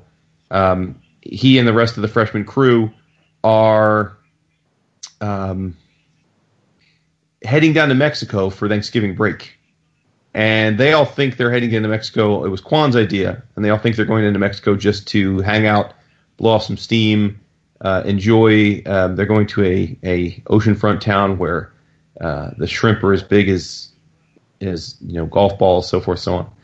Um, and they're just bonding. They're on a road trip and they're bonding. And uh, but we know as the reader that Quan is bringing them down to Mexico because that is where his lady love are and he's going down there to kill Marcus because they now the the the powers that be know that he's alive. Um, so it's setting up for a fascinating encounter uh, between the freshmen and the sophomores. Um, and we're going back and forth between different groups now. I think deftly. So for an issue, we'll see Saya's issue, uh, situation, and then we'll, and then this issue we don't see anything about her, and it goes back and forth. So um, I I fear for. Um, I have a sneaking suspicion a lot of the freshmen that Rick and Wes have tried very hard to make us start loving in the last few issues for this world. Unfortunately, I worry that we're going to take some gut punches soon. Um, what do you think, David? Do you agree? I definitely agree. Um, I think there might be one or two twists coming uh, but I I think it's it's a roller coaster. We we thought we thought we knew Marcus's fate and things were revealed and while we haven't it hasn't been issue after issue of Marcus and Maria. It's we're we're pretty I think as as readers with everything else going on in, this, in the book, I think we're we're content with, or at least I am, and in, in thinking that they're okay. They're I'm not going to say they're they may not be safe, but they're away from school and they can go on with their lives. And uh, I think we're almost at that point where things are going to get turned on its head. And uh, because there are a lot of things happening, and some of them to the same people, because you know Quan has a has a quote unquote job to do, and and uh, but he is also as Victor tells him in issue 29, he is Victor's bitch. And there's, there are things that are going to come to a head with a few different people. And, uh, it's, it's probably going to be more intense than, uh, than the, the senior prom was. Mhm. It, it's, it's a, uh, and I think it's, even though you kind of have to pay attention in a book like this because there are so many characters, there are times where you're well, I am just I'm consumed by the story. I, I'm along for the ride, and I can't. I don't. I trust Rick. I trust Wes. So I just like I'm. I'm. I'm along for the ride. I don't see the manipulations going on. I, I, I don't see Rick pulling the strings to put things in place. And, Mhm. and I am completely surprised when things happen, when things are revealed, and and it makes for just such a an entertaining and and emotional read. And and it's it is definitely a book where I I don't want to I don't want to know what's coming. I I want to as I read each page, I want to be in the moment. I don't I I, I don't want to bother with solicits. I don't want to know that, you know, so and so survives or you ain't seen nothing. I just want to I completely trust them to take me where I need to go. And and this is one of those books where I I'm completely whatever the creators want to do. I it, there's enough credit in the bank there with me that I mean they it, we've I think the craziest thing they've done in a book about a school that trains assassins the most I can't believe they did that was bring Marcus back. And and because some it, that and I believe we mentioned it before that that that's one of those things that it, it's kind of tricky. It's not it's not something that they can repeat too many times with any of the characters. And it's since everything else was so deliberate as as to how the story was progressing for them to kind of pull an almost X-Men like resurrection with one of the main characters. It was because we we knew Marcus from he was in the first issue. It, it, it was it's almost like it was Earl Tubman it was just like this is a main dude and now he's dead and it's like anything can happen to anybody in this book. And I don't think it was a, a cheap trick that they brought him back, but it was one of those things where everything else is so final in this in this series. Right, right. Sense of finality about everything, and for them to to do this where they kind of bring him back, that's outrageous. Really isn't the best word for it, but that is the most craziest thing in in, in a book like this that that they've done. Mhm. So, and even with that move, I'm still like, okay, cool. I'll just all right. What what's next? Who who's in the next class? Who's who's trying to piss somebody else off? Who's going to kill? I just it's it is such a each issue is just one of those things where I I'm I'm I'm glad a book like this exists. Yeah. This, is why I so enjoy reading comic books. There's so much 80s goodness in this issue. It's partic- in issue 30. It's particularly nostalgic. Um, the I love when they're eating uh, in the restaurant and then you realize it's McDonald's because there's Mayor McCheese and Grimace in, Yes. in signs in the background, which is awesome. Um, the the dialogue it's just so perfect for each character. You just get a sense of like Gunther is the the German metalhead and and he's just such a meathead and it's so fitting. Like he um he goes to the bathroom and he comes out and he says um and he says uh, do you do you also feel a secret pride when you clog a toilet and then um and then uh one of the characters says do Germans have a special word for that and then he says, "It feels as if you've done something bigger than any man expected you to do." you know. Um, there's also Rick is a huge music fan, uh, massive, and he just has a ton of fun with that because on the road trip they're all playing different, taking turns playing music, and Petra says, uh, you know, how she's got all kinds of music, and she's like New Depeche Mode, Siouxsie and the Banshees, New Order, Jane's Addictions, the Pixies, Devo, Cocteau Twins, The Cult, Book of Love, Peter Murphy, Duran Duran, and then Gunther's like Duran Duran, what? Um, but it's just they go back and forth. It's great, and then one guy's like, oh, that's all bullshit. How about we play some of the Cramps? and the, then the other guy, another dude's like, fucking rockabilly. White people who hated you. Um, it's it's just uh, it's just great. I, I just think the dialogue is so smart. Every character is so distinctive, both visually as well as as, as the characterization. Um, for for what is a relatively small amount of of, of dialogue in the sense of of it being 22 pages a month, I, just feel as though they've let us get to know these characters in a meaningful way very quickly, uh, and that is not easy to accomplish. I feel it. Heck, let's be honest. I think there are Marvel and DC characters that we've probably read for 30 years that I don't feel I know as well. in terms of who they are. So huge, huge props. And, and and I always say, you know, when we talk about this book, we often talk about the characters and the plot. But man, this book would just be a fraction of what it is without Wes. Um, I just I, I, can't get over um, how talented he is. Um, he makes Talking Heads as exciting as as as sword and gunfights. Um, he does both with equal ability, and that is not an easy thing to do. Because um, this book doesn't have a lot of moments where it is talking heads, uh, and yet it's it's I, never feel as though the book uh, is boring um, or, or, or moving slowly. So um, that is all about his ability to, to to hit the moment, hit the right backgrounds, the right the right framing sequences, the right layouts. Uh, it's he's a master. He truly is a master. I, I think Wes is moving up my list of, of underappreciated cartoonists in our era because I, I, I don't think many people mention his name um, as one of the best people in the biz today, and I would dare say to me, he's one of the best in the biz at this point. I love him. I agree.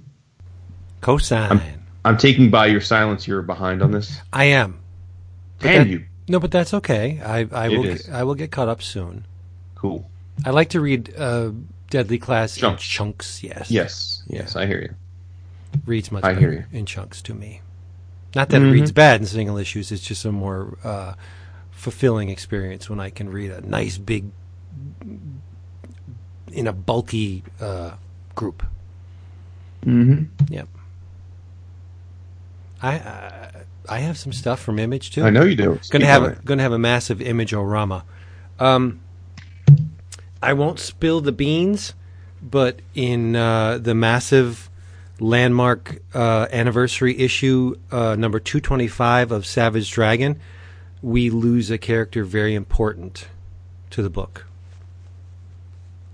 Um, there was also a resolution of sorts to the Mr. Glum, the, the most recent Mr. Glum storyline, and there's even a semi resolution to the Dark Lord story.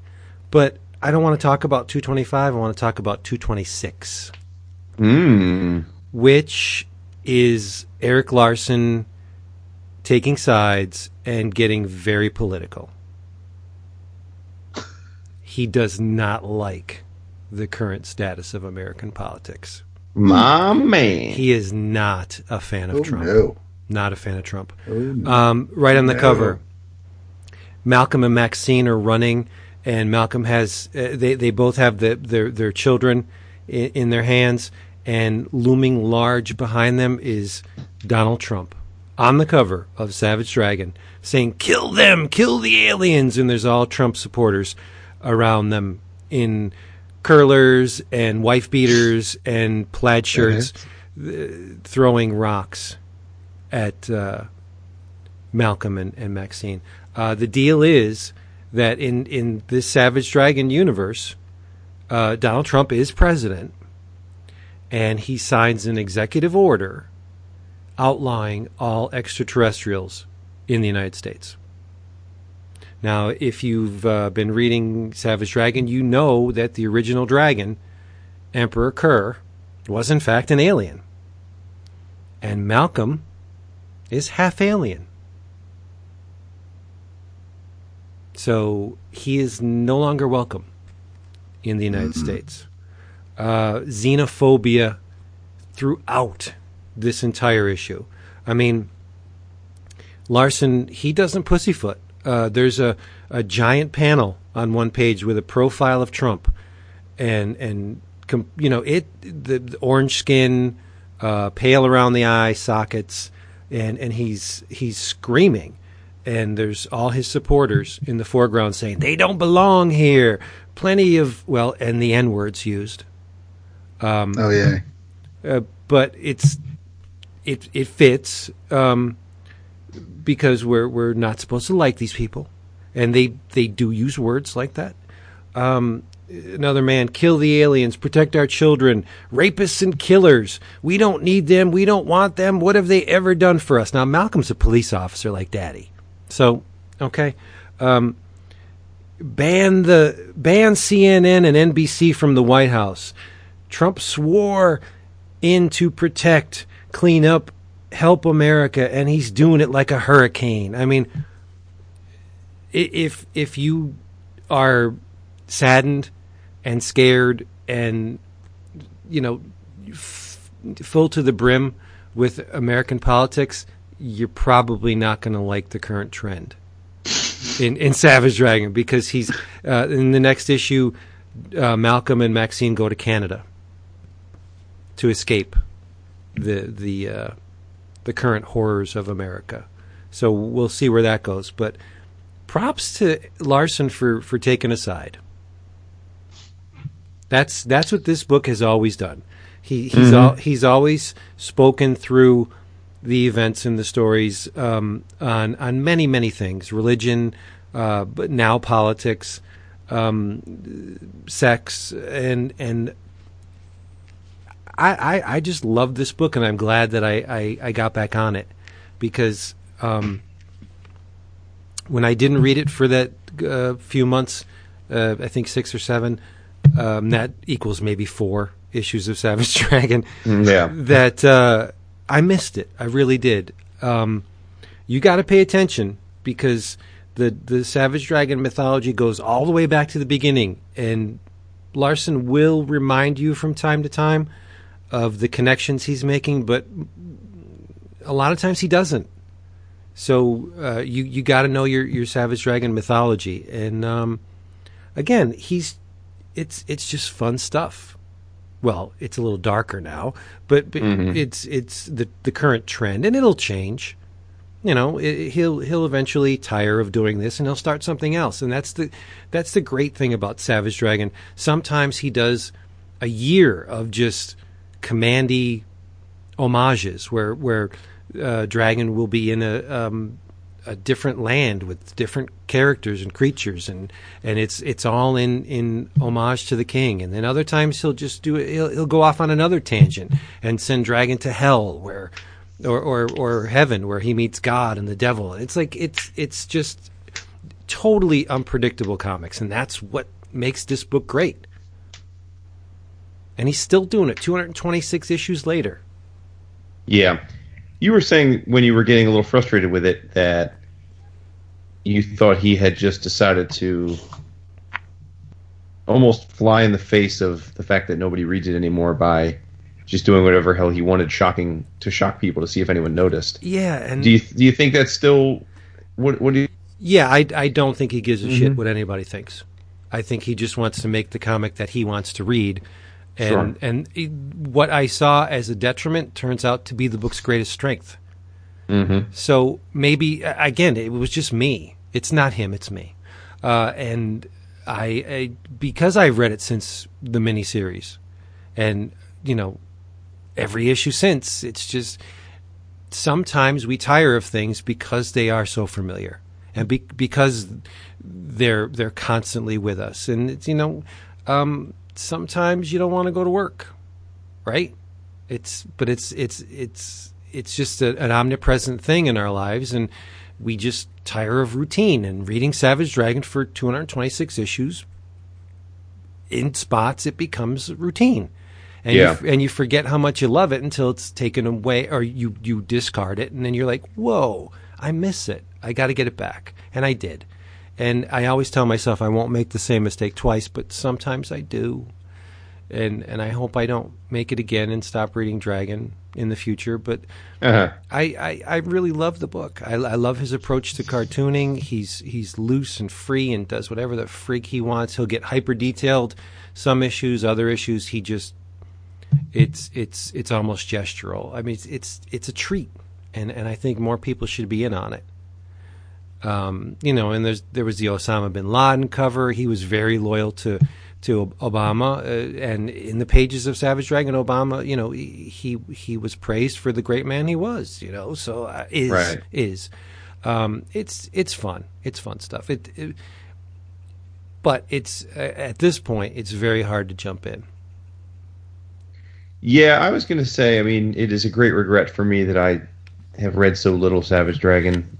Um, yeah, I don't know. It's not. It's certainly not by design. There's just one of those things where it feels so daunting now. Yeah, but I will say 226 was a reset button. Mm-hmm. If if you Which, want which was the triple X one? uh, that was 220. There was a 225 triple X cover. That's just the Okay. was just the cover, and it wasn't. Oh, it was just the cover. Yeah, it was wasn't really triple X. I mean, he could have No, got a, got a lot more hardcore, but he didn't. Mhm. Um, it was just a thing, and I still have yet to get one of those. I need one big time. oh, he needs it. I needs it, but um, the the book is is more explicit now than it's ever been. Um, uh, there are female characters that get into fights and their costumes will rip, and in places where like um, a quarter of a nipple shows through, and and in in issue two twenty five, there's a story featuring Angel where she basically fights in the nude for part of the story. So it's his book. He's doing what he wants to do, and um, I can't say that because I will. I wanted to say something, but I can't because it's a major spoiler. But um, yeah, Angel Murphy, Battle Girl, and she's she's fighting, and, and her costume just be, just gets ripped off, and it's it's breasts like all over the place. You know, Mm-hmm. Uh, it, it's a great book. It really is. Uh, check it out if you haven't already. It, it's just fun comics. They And don't speaking like like speaking of the things worth celebrating, Yeah. we have some shout outs to do. We do. Look at this, a segue. Hit it up, my man Dat. Uh, let's see. We're 493. These are Patreon shout outs for our newest our newest um, sponsors at the ten dollar a month level. You guys are the best. Yes. So let me throw them in the Skype so we can all join in. I got it on the, on the Slack here. Oh, good. Okay. So we start off with Paul Harvey Jr. We do, and followed closely behind in a photo finish by Mr. Richard Shannon. Oh, I get Michael Paul Whitehead. Awesome. Yeah, you do. Look at yes, that. you do. He's you great. do. oh, Did you plan it that time. way? listener and friend. No, because I had no idea who was going second and third.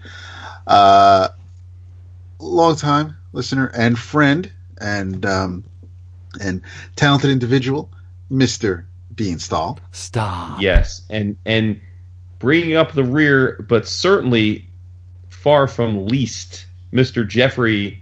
Don't call me citizen. Steele. Nice. George the Animal. Nice. Yeah, it's kicking. Um, we've been throwing up a, a lot of content uh, for the Patreon You, supporters. you and David have been throwing up a lot of content. Well, I didn't want to say, but since you did, Oh, that's, that's the real, real. You've been busy. Uh, Um, I have, but I, I'm I'm today officially marks the end of my football busy season. So Nice. Thanks to David uh, suggesting the scheduling option on on the, the Patreon post. I have um, dropped the cover a day project images up until next Monday. Shh, don't bring them behind the scenes like that. No, I'm I'm just doing them. I'm batching them, and it's working out great because I could do an entire week at a time, and uh, people seem to love them. You get a. Uh, Yes. and a, a, a cover in your mailbox or in, on your on your phone or on your computer every day. Mhm. A, a different cover, and it's it's just again it's just fun stuff to go back and look at some of these things that you may have missed. That's true, and I apologize for talking over you. You didn't. I did. I least tried I to. didn't. I didn't hear it. You're just trained at this point because I do it so often.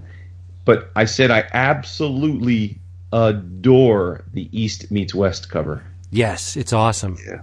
Oh, it's so awesome. That is actually a pastiche on a. Uh, I don't know which bodybuilding uh, club it was, but back in the '60s, that was an ad in uh, Marvel and DC comics. It wasn't uh, like uh, Johnny Unitas. I don't know which one it was, but that that's a in in uh, homage to a, a an old comic book ad. Yeah, no, I, I they've been fun. It's been fun seeing you do those. Um, but uh, yeah, so so much love to our patrons, and incredibly, we are less than one hundred dollars away from Vince. two or more focus on the or more episodes a month extra. Holy free holies! I come on, guys! I want to do these two extra ep- or more extra episodes. and and since we don't ever want to fall too far behind in our in our to dos, um, our man Mr. David Price, as you're listening to this, y'all don't forget it is it is the King's birthday this weekend. Yes, Use it a trick. is. So make sure you deluge him with the with the with the twits, the tweets, and the twats and twits. Twats. Delusion with Woo! twats. He'd be very happy with that. Good Uh, God, de- y'all. de- de- deluge him with the with the well wishes um, as he's on his way driving into the literally driving into the eye of a storm.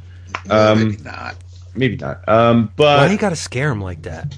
No, it's all good. Things, all good. things were going well. But, more, but far more importantly, though, um, we owe you all live streaming, hmm and we think we've got to figure it figured out. Vince and I are going to test it while DAP is gone next week Cool.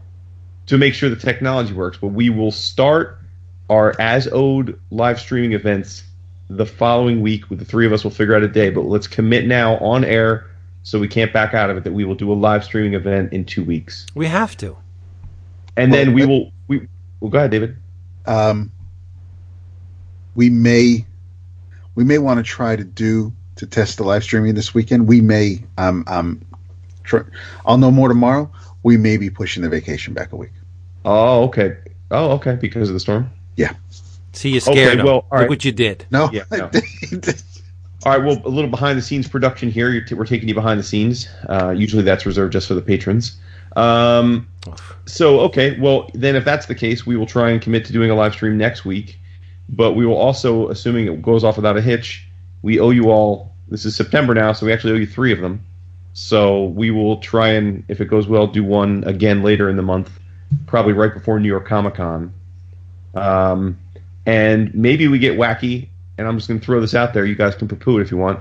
Maybe we try and do a live stream over New York Comic Con weekend That'd be great. that would be great. because we'll all be in the same room. Yeah, I'm Yes. br- yeah, I'm bringing the MacBook too.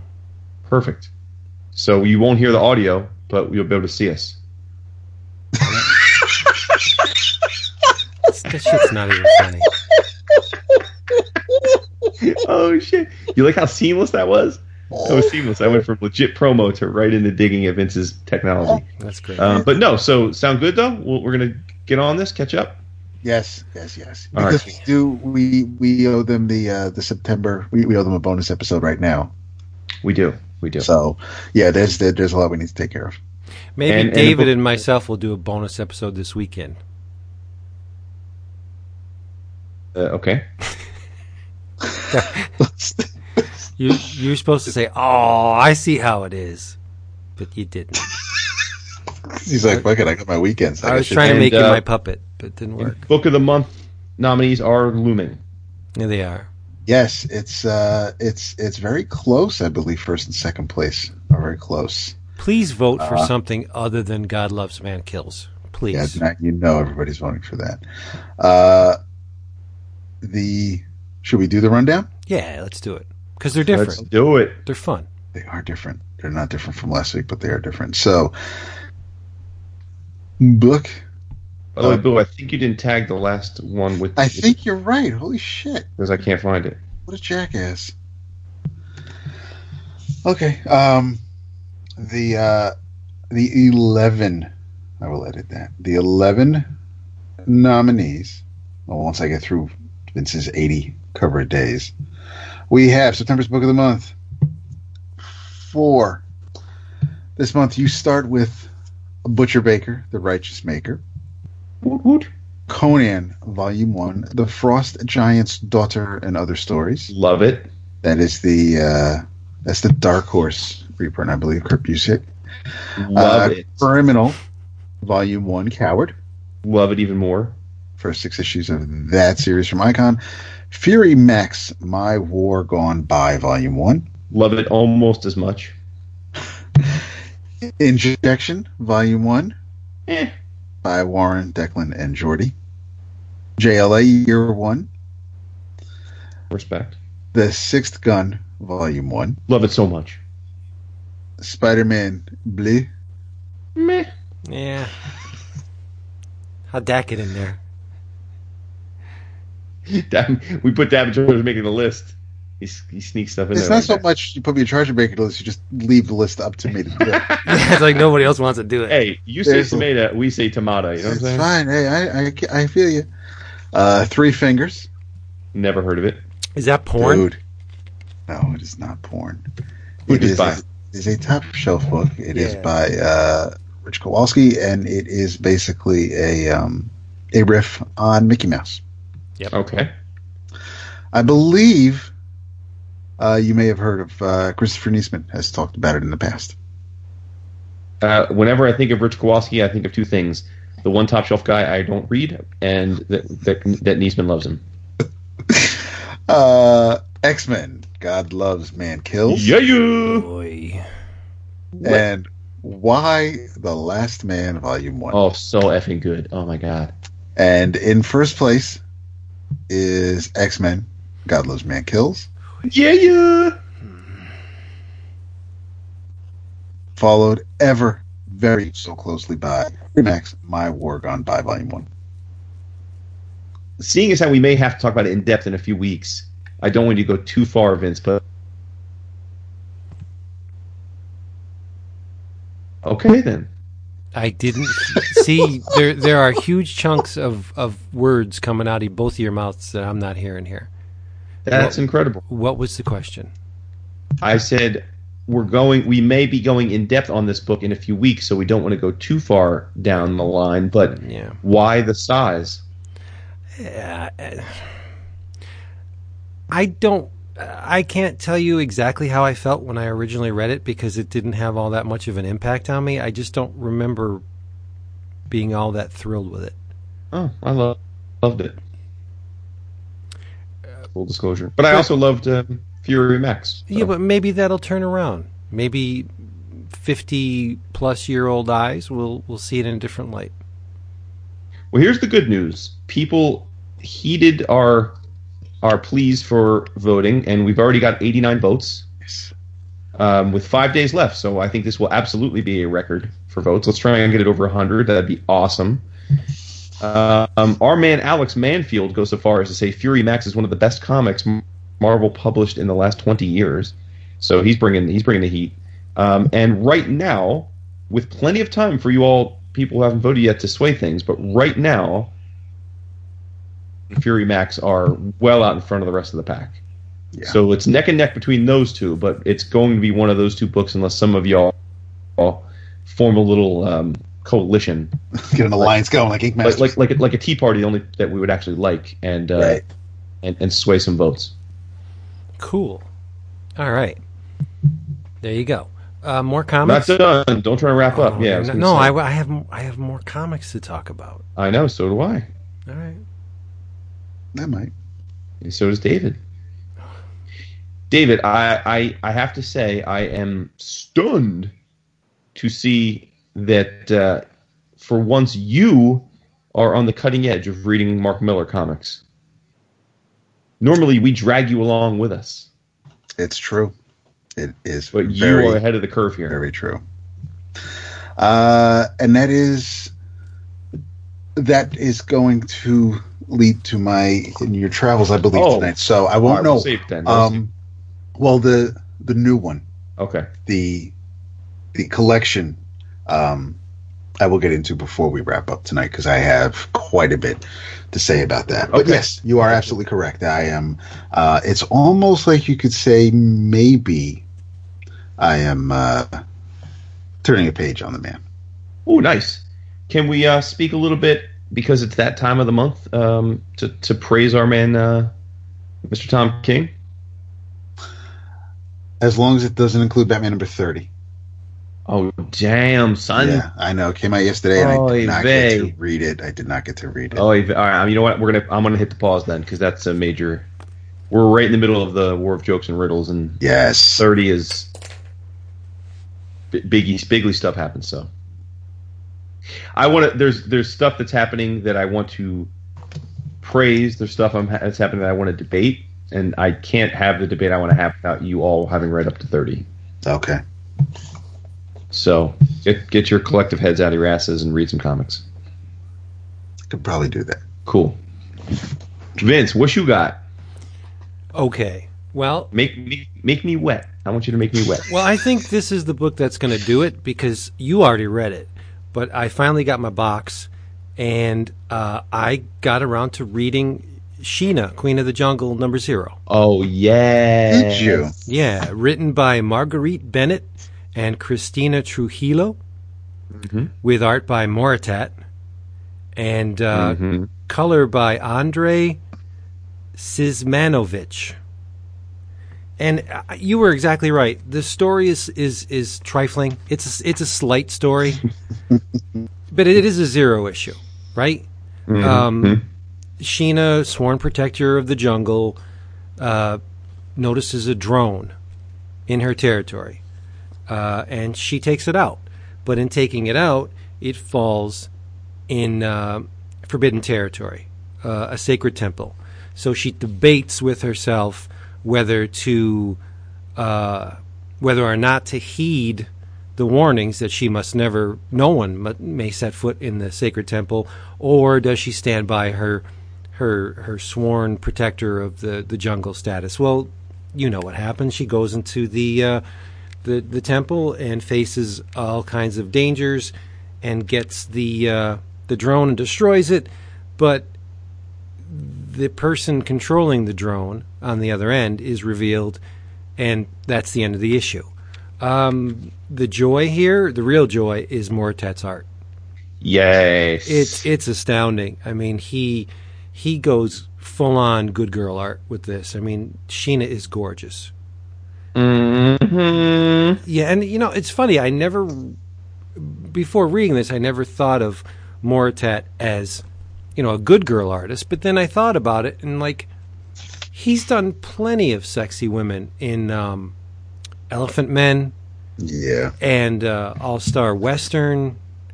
Um, so Well, let's not forget he got a start in in, in erotica comics. I always forget about that. Right. Yep. But this is just it. It's a, a visual. If, if you are enamored with the female form as as as I, you will love this issue. Plus, it's a jungle adventure. I mean, I'm a sucker for the the, the Tarzans and the Janes and the Sheenas and the and all that. Um, this just really hit the sweet spot, and it was only a quarter. So uh, I'm down for the series. I've pre-ordered a bunch of issues already. I'm I'm hoping for very very good things. It's escapist, sexy, uh, fun. Indeed, it is. Yeah, but I mean, I have more. I can keep going. I know you do. Bring it. Just keep bringing it, man. I have a tremendous, tremendous value from Dark Horse. This is a hardcover, which collects stories that were originally published in Dark Horse Presents number 26 to 31. The character and story uh, part of the story was originally conceived by artist Troy Nixey but he was having a um, little bit of problem with the story and couldn't decide uh, where to take it. So he um, called up his friend Kaare Andrews, and Kaare wrote the story or fleshed out the story further. Um, Mhm. So it was created by Troy Nixey, written by Kaare Andrews, illustrated by Troy Nixey, color art by Dave McCaig. It is called The Black Sinister. And I had so much fun with this book. Um, the uh, the reality in this book uh, takes place in Coal City, and it's a place that looks like the unholy child of Nikola Tesla and um, steampunk. Mm-hmm. It's dirty, it's gritty, everything seems to be coal, uh, uh, steam powered. Uh, there's a giant Tesla coil uh, tower looming over everything. Um, but unfortunately, like Gotham City, um, Coal City has a protector. And that man is Emerson Black. Picture Batman. Well, I guess it's not much of a stretch, but picture Batman as a sociopath. A very dangerous one because, um, like Bruce Wayne, Emerson Black is stinking rich. His father built Coal City, so it's old money. Um, Emerson Black controls the energy in Coal City. He controls the media. He monitors the media constantly. He has a manservant named Danby. So the, the, the comparisons to Batman are, are many, but where they end is that Emerson Black is a very dangerous man because Mhm. he regards people as um, workforce and very little more than that. Um, he's the city's protector, but he's unhinged. Um, the the mayor and his associates, whenever there's uh, trouble in the city, they try and get to it before Emerson Black gets to it because he'll inevitably make it worse. He does not care for about collateral damage. He'll he'll uh, cut the feet off a jaywalker to solve the the, the problem. Huh. You know, um, and he's got gadgets. So he's like um, Judge Dredd kind of thing. Uh, yeah, yeah, but even even more so, um, the law under Emerson Black is malleable. Um, he's he's all about. He looks down on the people. He his his way is the best way, and everyone else is just going to have to. Uh, he's doing them a favor, basically, by, by lording over them. And uh, like I said, he monitors the media, and um, he notices that uh, a man has taken a child hostage.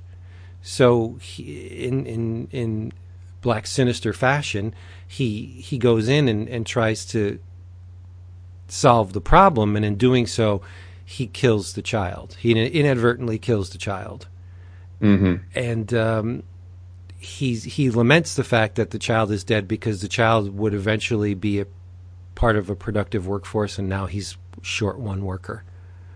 You know, so that's the mindset of of Sure. this, this Mr. Black, and his manservant Danby. If Alfred picked up a gun and started using the, the townspeople as target practice, then then there you go. That's what this th- this guy's obviously unhinged as well. Like everything in this book is so over the top. Um, and and Emerson says, "Well, just kneecap them because we don't want to kill them or or you know disable them because they they won't be able to go to work and make money and make money for me." It's it's ridiculous, right?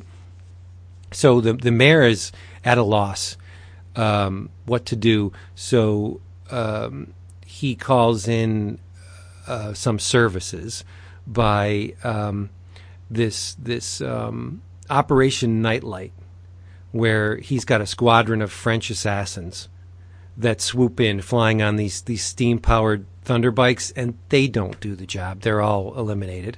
So um, the prosecutor, uh, a woman named Cassidy Manners, suggests uh, using the mob. She she brings in this little midget uh, mobster named uh, Big Red, and he's got two associates, Poke and Choke, and they they want to solve the problem by using this thing called the Maniac device, M A N I A K, and you're led to you're led to believe that it's a bomb. Right? So the the mayor's at a, at a loss. He's like, all right, just just do it. Just go in and, and come on, solve the problem. And they drop the maniac device on the Black Sinister, but it's not a bomb. It's a giant robot, and the robot beats the shit out of the Black Sinister and kills him. But the story doesn't end there. I thought it was phenomenal. This thing, it's so much fun, and everything is so exaggerated in it. You, have you ever read any Troy Nixey? Jason, David, Jenny, Uh, I don't I think have. so. he's a great cartoonist, but um, like I said, everything is so far. Uh, uh, it's distorted. The, the the Troy Nixey lens is amazing. It's grotesque. Um, it's exaggerated. Like when when uh, Black Sinister gets in the cockpit of his his his plane, giant levers in your face. Like he, it's like a Big Daddy Roth thing. Like his arms are reaching up, pulling these giant levers, and there's buttons and gadgets all around him, and it's it's dark, but it it takes a weird turn after uh, Black Sinister is killed, and you just, you just got to read it. It's great stuff, and they're little eight page chapters because, like I said, it was printed in Dark Horse Presents, serialized in, that, in that magazine, but they make every they make full use out of those eight pages. Like every panel is just jam packed with stuff, sight gags. Um, scene specific bric-a-brac. Like it, it looks like it was like Co- Coal City is stuck in the 20s or 30s. It's appropriate, you know, for that time. And uh, there's a, a a newsboy, like the Wuxtree, Wuxtree, read all about it. But he's an informant for the mayor, and it's it's fun. It's just so great. Um giant guns. Nixey's art is uh, you will definitely see traces of Paul Pope in here. So you, you know where I'm coming from, right? Very brushy, very um, expressive line work. It's it's phenomenal. But here's where the value comes in. I believe it's a 64 page hardcover. You get sketchbooks in the back, aborted pages that are awesome to me, but Mr. Nixey didn't feel like they were solving the problems he created for himself, but they're great. Nine dollars and ninety nine cents. Damn. That's crazy for a hardcover. Cray, cray. It's a beautiful volume. It, I mean, it, and there's there's horror aspects to the story too, very horrific things, and um, it's dystopian, and you'll love it. Uh, I, I have no doubt in my mind that both of you will just like eat this. Sounds awesome. Yeah, it's great. And I have another massive Dark Horse value, but I'm going to save that for A your. tome. I'm going to save it for my in your travels. Oh, yeah, you is. Yeah, Yeah, you is. because there's no way I could possibly comment on every story in this book. True, true. Yeah. Um, before we start wrapping it up, um, how far along are either of you in the Defenders? The show Yeah. we finished it Monday. Damn. Yeah, we started at I think Friday, and yeah, just uh, watched a few episodes, and then we watched. Um, no, we started earlier in the week because then we had the wedding on Saturday. Yeah, no, so we saw some on Sunday, and then we finished it Monday. I mean, it's only an eight episode season, thankfully. What did what did uh, I'm only halfway through, so don't. Uh, but what what you, what did you think uh, high level? Uh, best parts about it were are Matt, Daredevil, uh, Foggy, and Jessica. The Luke is good. Uh, way too much Iron Fist for me, but the uh, it felt when it ends, and tell me if you feel otherwise when you get to the end of it, this feels like this was the end of phase one of the Marvel Netflix shows. And whatever is the next series, after the Punisher or whatever's the next series, whichever season it is for whoever, that that will feel like the next chapter of what this corner of the Marvel Cinematic Universe is going to do. Right. Cool. Um, I have to say, I thought it got off to a really slow start, um, and the first e- e- episode was definitely marred by Iron Fist. Um, Yeah, it bummed The- me out that they kicked it off with him when he when he was the Yeah. last one with a series.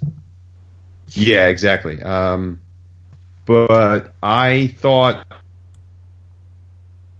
it uh, it picked up pretty meaningfully, um, and I enjoyed the third and fourth a lot.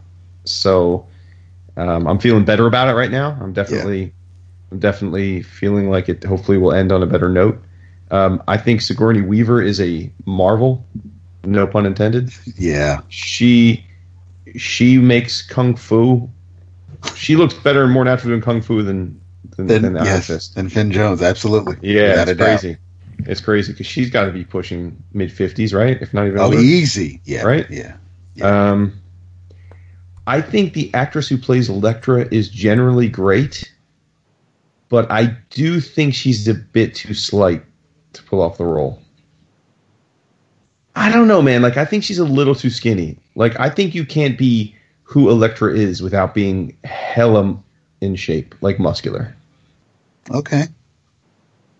Um, but but I do like her. I I, I guess I liked her more pre-hand because Yeah, her personality came through. yeah, um, just as essentially a silent killing machine. Uh, uh, she's much better than say Finn Jones, but I I, I don't. I'm not an I'm, I'm like an I'm like an 85 percent with her, not hundred percent. If that makes sense. You yeah. No, it does. It does. Throw like an extra two like two inches and maybe 15 pounds on her to throw a couple sandwiches down her gullet, and uh, I think we're in business. You know. I do. But I like the chemistry. There is chemistry. When they were in the boardroom together, Yeah, I, I thought there was genuine chemistry. Um, I had forgotten how much I enjoyed Jessica Jones yes. as a character. Um, I I'm probably in the minority here, but I've I've had enough of Night Nurse. I love her Rosario Dawson. I think she's wonderful, Right, but but right. I, I I just I'm I'm just done with her being the centerpiece of this universe. It, it's enough already. I, I just can we move on from her? I just I don't know. I want her to be killed off, frankly. Damn. Um, yeah, but uh, but no, it's uh, so it's um, I'm, I'm I have high hopes for the last four four episodes. We'll see. yeah, I think moments where um, oh, okay, this is this is a pretty cool team, and and I think everybody's quips that they have with one another. Mm-hmm. Uh, there, there's a scene in a rest. There, there's an episode. Uh, Yeah, were they in the Chinese restaurant? yes, that Yeah. was um, that that was entertaining. Yeah. Uh, it just it, it still strikes me that you know, dude who has bulletproof skin, or a guy who had to fight a dragon, would scoff at the other's abilities. It's like everything you've seen so far. This is where you're going to draw the line. Like, but this you all think about sudden- it, though, right? They know their own reality. I mean, Luke knows why he's how he is, but that doesn't mean that he believes in magic, right? he may not believe in magic, but there were aliens falling out of the sky a couple of years ago. So there are things where Oh, that's true. Yeah, yeah. So it, it's Never not mind. like he's. I'm gonna roll that back. You're right. in, in a bubble. Edit so that out, Vince. we're talking defenders. Vince is asleep. Yeah. The uh, He went Oh. to get a, a sandwich. For the record, uh, Sigourney Weaver, 66. yeah, Oh my God! Are you Yeah. kidding me, yeah. What? knew She was in her sixties. bro? She is the hottest 66 year old ever. Well, maybe her and Helen Mirren, but Oh, Helen Mirren. good for her. Wow, 66. Holy crap, that's incredible. Wow, good for her, man. Yep. Yeah. And I, I have no plans to watch Defenders. I know, I know. Yeah. I got my TV fix. I'm done for the year. Oh, are you are you in on um, American Horror Story, Cult? You know, I, I, I watched the first episode. Mm-hmm. that was it. Um, Ooh, I have to say, right. I liked the first episode better than I liked the entire last season. I thought well, I last, gave up two and a half seasons ago. Yeah, so- last, wait, so- so- last season was horrible, and not Last in a, not was in a the good way. documentary, right? Yeah, it was just terrible, contrived Okay. bullshit. I didn't like it at all. I gave Um, up with the, the after the witches season. That next one was uh, a freak Carnival, a freak show? something. Yeah, I, I can't can't have that. Yeah. Um, well, Jason, you are probably not going to like this season because No, okay. No. wait, not only is it like Savage Dragon where it's centered around Trump's presidency, Oh shit! Why wouldn't I like that if they're making fun? of but but there there is an undercurrent of clowns. No, I know that. I mean, that's been in all the previews. But don't I thought you don't like the the whole clown thing? Well, I don't, but I don't like them because I find them creepy and scary. So if if, if, Oh. if they're meant to be, like, I'm going to go see it with Colin on Friday Okay, night. I no, that's cool. Yeah, um, Sarah Paulson's character is in- Mhm. incredibly annoying. they have done, and I have to say, they have done a wonderful job at marketing this season because I was completely out of that show. I had zero interest in it the last two years. Didn't even think about it, and just from the ads for the season, they pulled me back in to try it again this year. Yeah, she she has on my um, DVR. I haven't, I haven't watched it yet, though. But. she has some problems and she's had some breakdowns and she has she has emotional issues triggered by various things clowns being one of them and uh, she's she's in a uh, she's married to a woman in this and because of As she is in real life. right but because of, of Trump and uh, ascending to the, the presidency and all of the xenophobia and, and, and hate and fear that goes with that she is fearful that her marriage to her, her wife will be erased. And she just loses it but she's such a drama queen oh my god She always has been. such a she, everything sets Yeah, her no, off, and she's she she's massively over the top, and it's just like she, w- when Trump wins, she has like this nervous breakdown, and she's screaming and crying and losing it, and it's like ah, but she she didn't vote for Hillary though, Aha. so she's blamed by her partner for one of the for creating the problem, which is besetting her, and and Now, is this a Trump analog or they legit use no Trump? no it's Trump, it's Trump. Nice. Yeah, it's it's the Oh, commentary's oh, there. Yeah, and I it, might it- have to watch it now. and uh, what's what's the guy that has been in all the seasons? The kid, um, the young oh, guy. the one that plays Quicksilver? yeah, yeah. He he Mhm. he plays this unhinged um, Trump supporter, and he is just very Oh, wow. very very disturbing to watch. But I will say. This is this one episode is the most extreme I've ever seen the show. They dropped the f bomb like five times in it. Ooh. Yeah, and there's like the, the clowns Now, do you hear it? backdooring Or it. you- Is it? No, you hear it. It's, Okay, it's because when- there. Oh, nice. They're doing that a lot in Suits this season too, but they censor it. Yeah. As they say. Yeah, they right, right, right. Mhm. So all of a sudden, like Carlin's seven dirty words, are there, there are. I I don't unless someone starts says someone starts. Don't know if you're going to. They've they pretty much killed that theory. Yeah. No, it's extreme. Yeah. Yeah, and- I'm going to give it a try. I, I may I may tap out after the first uh, episode, but uh, and but Twist, either way, Twisty's back. But you didn't see that season anyway, so it doesn't matter. I Twist, Twist. Twisty the clown. Yeah. Oh no, I did. Um, that's the uh, that was the one that killed little kids, right? Yeah. Yeah, no, I did see that. That's the season I tapped out. I watched Um, like I watched most of it, but I didn't finish it. Sarah Paulson's son is reading a comic book, and uh, it's it's features Twisty, and Got it. they they act out the scene, and then it switches. It it it melts into a comic book page, and she's she's very distraught that the kid is reading a comic book featuring a clown. Mm. Yeah, So there's a lot of meta sub. There's a lot of sub, some subtext. It sounds like. yeah. Well, there's it's it's subtext is rampant. I mean, they Mhm. the, the political commentary is right in your face. Okay. Yeah. Cool. I look forward to giving it a try. All right. Hope you like it. I I I can't say I I didn't enjoy it. I did. Mm-hmm. There's just things about it that, that are very annoying, like Sarah Paulson. you find her annoying in general, or you just No, character? no, this character she plays is extremely annoying to me. Got it. She has a nervous breakdown in a supermarket, and it's just like, it's it's so much drama. Mm-hmm. But So much drama in the LBC. hey, I like her as an actress. I think she's great. This, Sure. but this character is, is pushing my buttons.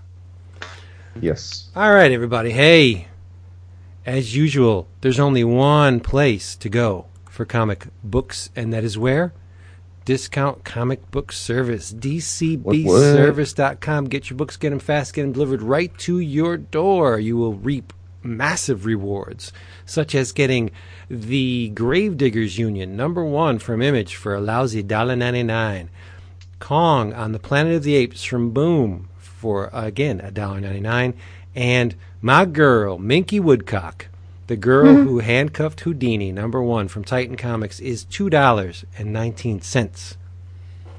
Now, oof, let me get this thing over. It's heavy. From Dark Horse, this is another massive value that uh, I want to drop on you.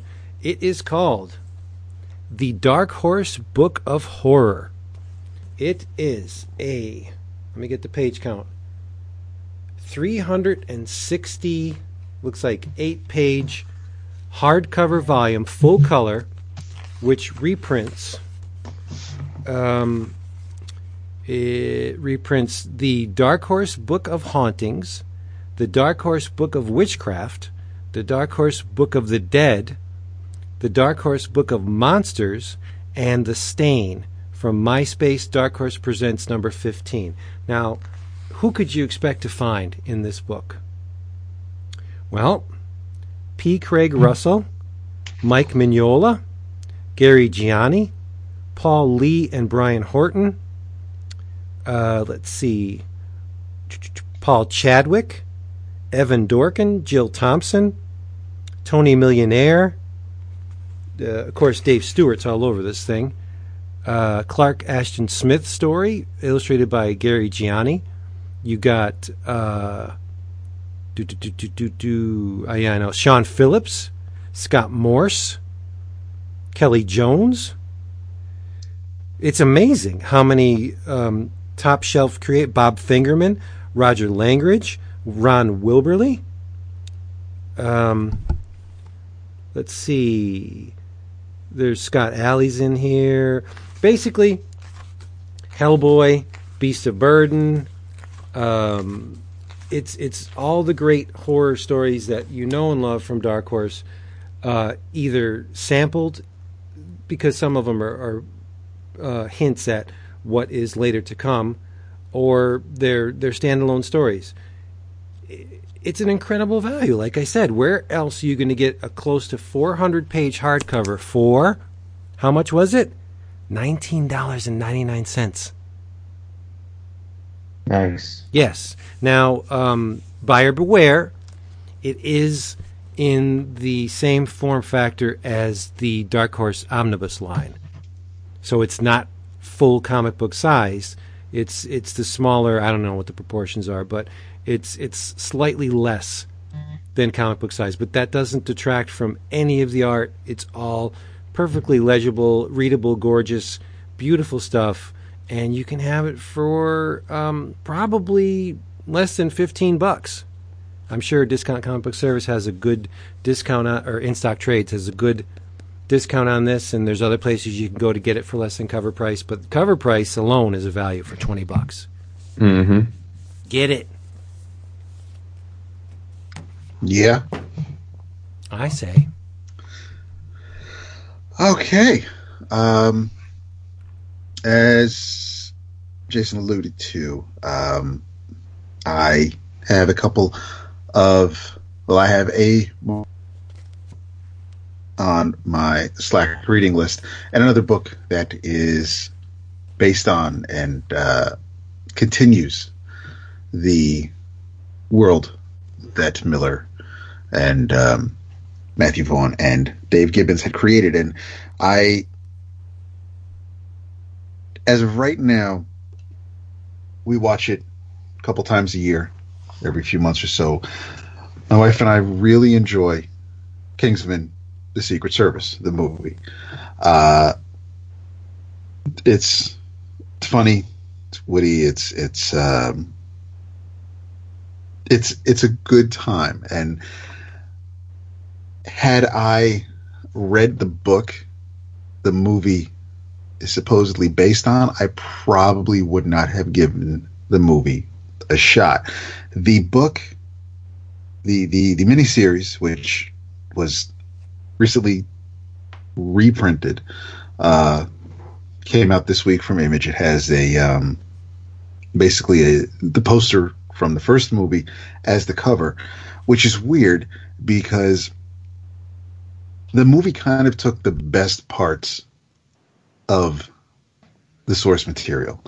Uh, I don't know if either of you have watched it, but the the the movie, the spy organization, basically everybody, all the agents have um, names uh, from Arthurian legend, the Knights of the Round Table. You have Lancelot, you have uh, Galahad, you have uh, Merlin. So that doesn't exist in the comic. In in the movie, uh, Harry, uh, he um, he basically feels beholden to Eggsy because Eggsy's father was an agent who sacrificed himself to save the rest of the group. Uh, but it was it was something that Harry should have noticed, and he didn't. So his his mistakes, his his negligence, cost Eggsy his father, and uh, so Harry said, "You know, listen, if, if you ever," he tells Eggsy's mother, "If you ever need anything, contact me." And uh, Eggsy remembers that, and he eventually does call on Harry. But in the comic, there is no Harry. There's a Jack London, and he is Eggsy's uncle Jack. So so so they're related. So right away you get more of a that that that comic book kind of trope where everything has to be connected. It is one of the main reasons why I, I dislike Spider-Man Three is because instead of Uncle Ben dying, getting shot in a random act of violence, they had to try to connect it and and give some closure. And there are some some tragic events don't don't get closure. You don't they shouldn't. So I like that idea from the movie is that these were all just events that, that didn't really they weren't related for for anything other than they were accidents that happened to, to certain people. But the Dave Gibbons art in the trade is is fantastic. It, it's it's some of his his best, amazing. Uh, I would recommend if you watched them if you saw the movie, never read the book. I'd recommend the book. There are certain things that happen in the book that they definitely did take for the movie, uh, since Matthew Vaughn was had a hand in creating the, the, He apparently worked with Mark, and then Mark gave the script to Dave. So Vaughn had a hand in the original story. I should have. I, did, I had no idea when I saw the movie that uh, it was based on a comic book, let alone a Mark Millar comic book. It was it was a dead giveaway as soon as the the credits started. But the it, like Wanted, it's it's definitely something that you can kind of just watch and um, turn your mind off for a little while. The uh, there are there are certain things that don't really work in the comic, but worked wonderfully in the movie. And I'm not trying to do a movie review here. I just I, I really am. Uh, I'm glad I read the Secret Service. I'm, I'm glad I read this book. It's um, like I said, it, it has some of the best from it has some of the best ideas in it were used for the movie. Uh, they they work really well independently of each other. I, have I've watched the movie a bunch of times, never bothered to read it, so I mean that's fine. The uh, if you know, I, I I have gone on gone on records. I, I haven't been in love with everything Millar has done, but this is uh, this doesn't rank up there with like say Red Sun, but it does. Uh, it's it's definitely a uh, a hit uh, as far as I'm concerned. I uh, I enjoyed it a lot, and, and there's a uh, there's a reprint of an interview I think that Millar did with CBR. Apparently, when uh, I think when Millar was in high school, getting out of high school, he had sent Dave Gibbons a uh, sent him a letter in 1987 while he was still in school. Mark Millar sent Gibbons a letter saying that uh, you know basically praising his work on Watchmen and and saying how uh, he and Moore and uh, Miller and and Chaykin they're they're basically the new um, they're the the torchbearers for DC. They're going to do great things and uh, he says, "Listen, I, I have." He says, "I have a, I have a submission I want to send to DC. I think it might be better to team up with a superstar artist before I send my next submission, and you might just be the man for the job. It's a Shazam story." And takes a very radical look at an old character. I think you'd have a great time on this. And the more I examine your Watchmen pages, the more I feel like this could be a good step for mm-hmm. you career wise. Jerry Ordway might also be an excellent choice as your anchor. And and Dave wrote back to him and and uh, eventually, obviously, with this book, they, they would work together. But it's uh, it's that reminds me of of some of the Millar that um, I do enjoy. But I I think that. Uh, if you've never read it, I, I think this uh, this might be worth your time. I, I, I enjoyed it quite a bit, and the the new series, uh, Kingsman: The Red Diamond, is a uh, it is written by Rob Williams and uh, art by Simon Fraser, Gary Caldwell on colors, and that basically just takes place sh- a short time after the uh, the first story. Eggsy is uh, is a full fledged agent, um, and there are things that happened in this in the first story that play out in the first issue of the new series. So I'm, I'm definitely going to read the Red Diamond as it uh, as it comes out. But yeah, I um, if you if you if you only know Kingsman from the movie and uh, and I'm looking forward to the sequel, um, definitely give the uh, the source material a shot because it is not it's it's not 300 it's not sin city if, if you watch the movie you you are not getting that in a comic book it's it's a completely different story the bones of it are present in the movie but it's they're, they're completely different stories and i think you'd enjoy it Cool. Yeah, I, I I do enjoy the movie quite a bit as well. Um, and this the second one looks stupid and fun as hell. yes Looks ridiculous in a good way. In a good, Yep. good, good ridiculous.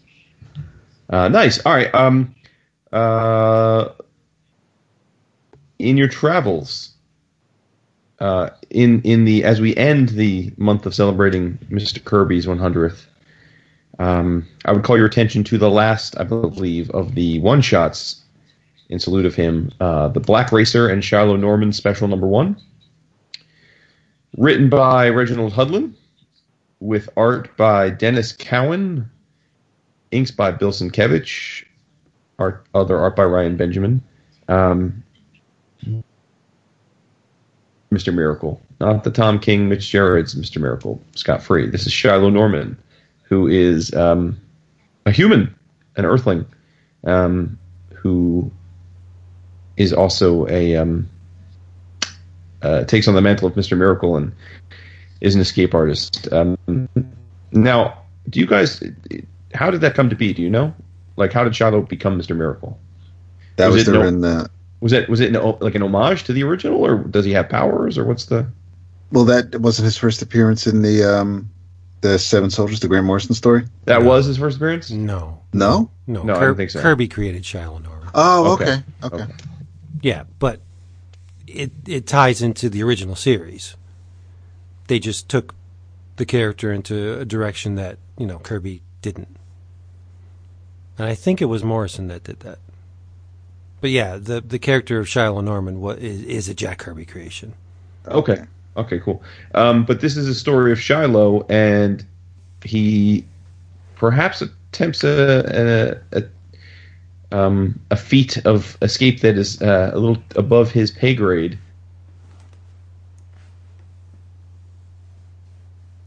Racer, for those of you that uh, know your DC lore, is essentially the um, Grim Reaper of the New Gods. Um, he comes to claim the New Gods when they're dying.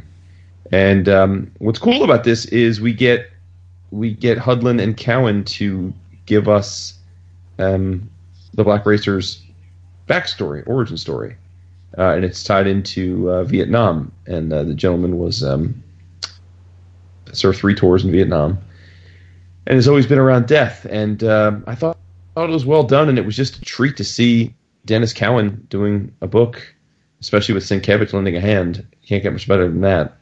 Um, and uh, I just thought it was neat, neat little one shot that uh, basically um, Shilo was trying to escape from death, in essence. Uh, and I won't give away the ending in case you want to pick it up and read it, but uh, that's a clever end, befitting of the character of Mr. Miracle. Um, yeah, and I dug it, dug it a lot. There's some reprints in the back too, although I admit I just scanned through throws. I didn't really read the, read it, read them intently. But uh, but the the main story I thought was a hit. Cool. Nice. Did you read it? I did not read it yet. I have it. I haven't Cool. read it. Yeah. Yep. I thought DC did a nice job for the most part with these Kirby one shots. Yeah, they look great. Mm-hmm. You just got to read them. You do. Yeah. I was going to read them all at once. You know, that whole batch dump that I like to do. Mm-hmm. Nice. You do like big dumps. I do. That's why I love you so much. Whoa. Hey, my friends, thank you for being here with us once again. We implore you, if you want more of this kind of fun, come to our website, 11o'clockcomics.com. Join us on the Facebooks. It's poppin'. Uh, Twitter, we're on there too. And uh, like I always say, you needs to come back next week because if you don't, David's gonna get all Sarah Paulson, go over the top, and just Lord. get all Dramatic. freaking dr- drama king. Uh, so please say goodnight.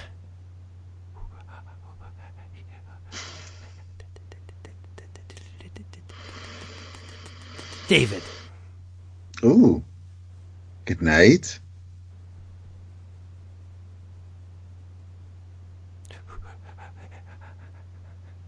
David. That was pretty spot on, I think. It's good. It's good. Once. Yes. Oh, he's just. Wow. He's- That's how you gonna do your boy on his birthday almost? Yes, Nah. man. He's, all, Yes. he's shooting all cylinders. He's going to be 40. Big Again. 4 Yep. Yeah. It's all Yeah. grown up. Oh, Groans up and groans up and groans up. Nice. Maybe I'll do like Vince and just let, not let anybody post on my wall. I fixed that. I know I changed it. Oh, did you? Oh. I took, okay. yeah, I took it off.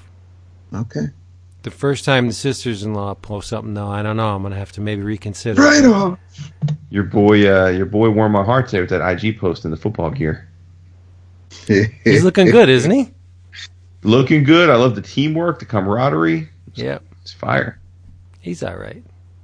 It's fire. Yeah, he got in trouble too for his Instagram because he posted something about one of his teachers that Oh, that could be considered a threat.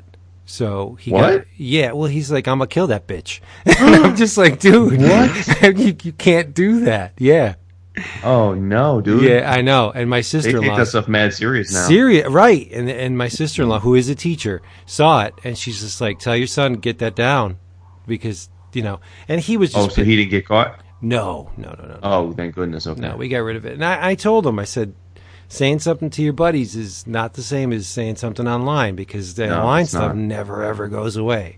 Yep. And it still exists. It's just that, you know, whatever. But he's learned his lesson. Uh, Yeah. A, two, a week's worth of nothing will, will do that.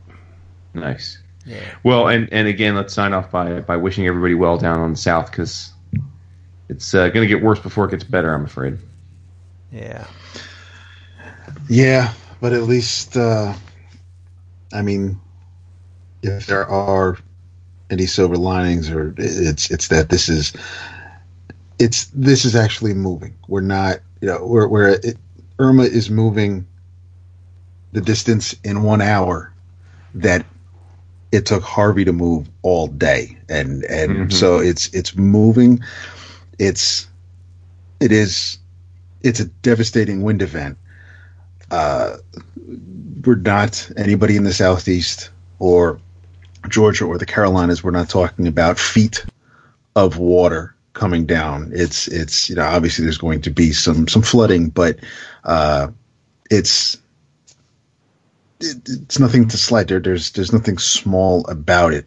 But if um you know if if there are any there's anything to look at in, in any sort of, of positive light, it's it's just that it should as as much as as as powerful or as destructive it might be, that it will it, it, it should just hopefully move move over the area quickly and and move on, and it will weaken as it gets further into the land. But it, it's um it's it's going to be rough, no doubt.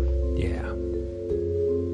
And uh, big, sweaty, ugly, stinky man love to artist extraordinaire uh, Dave Jordan, who, who Indeed. we, who we love so much. That's all. That's all I want to say. Join us next week, please.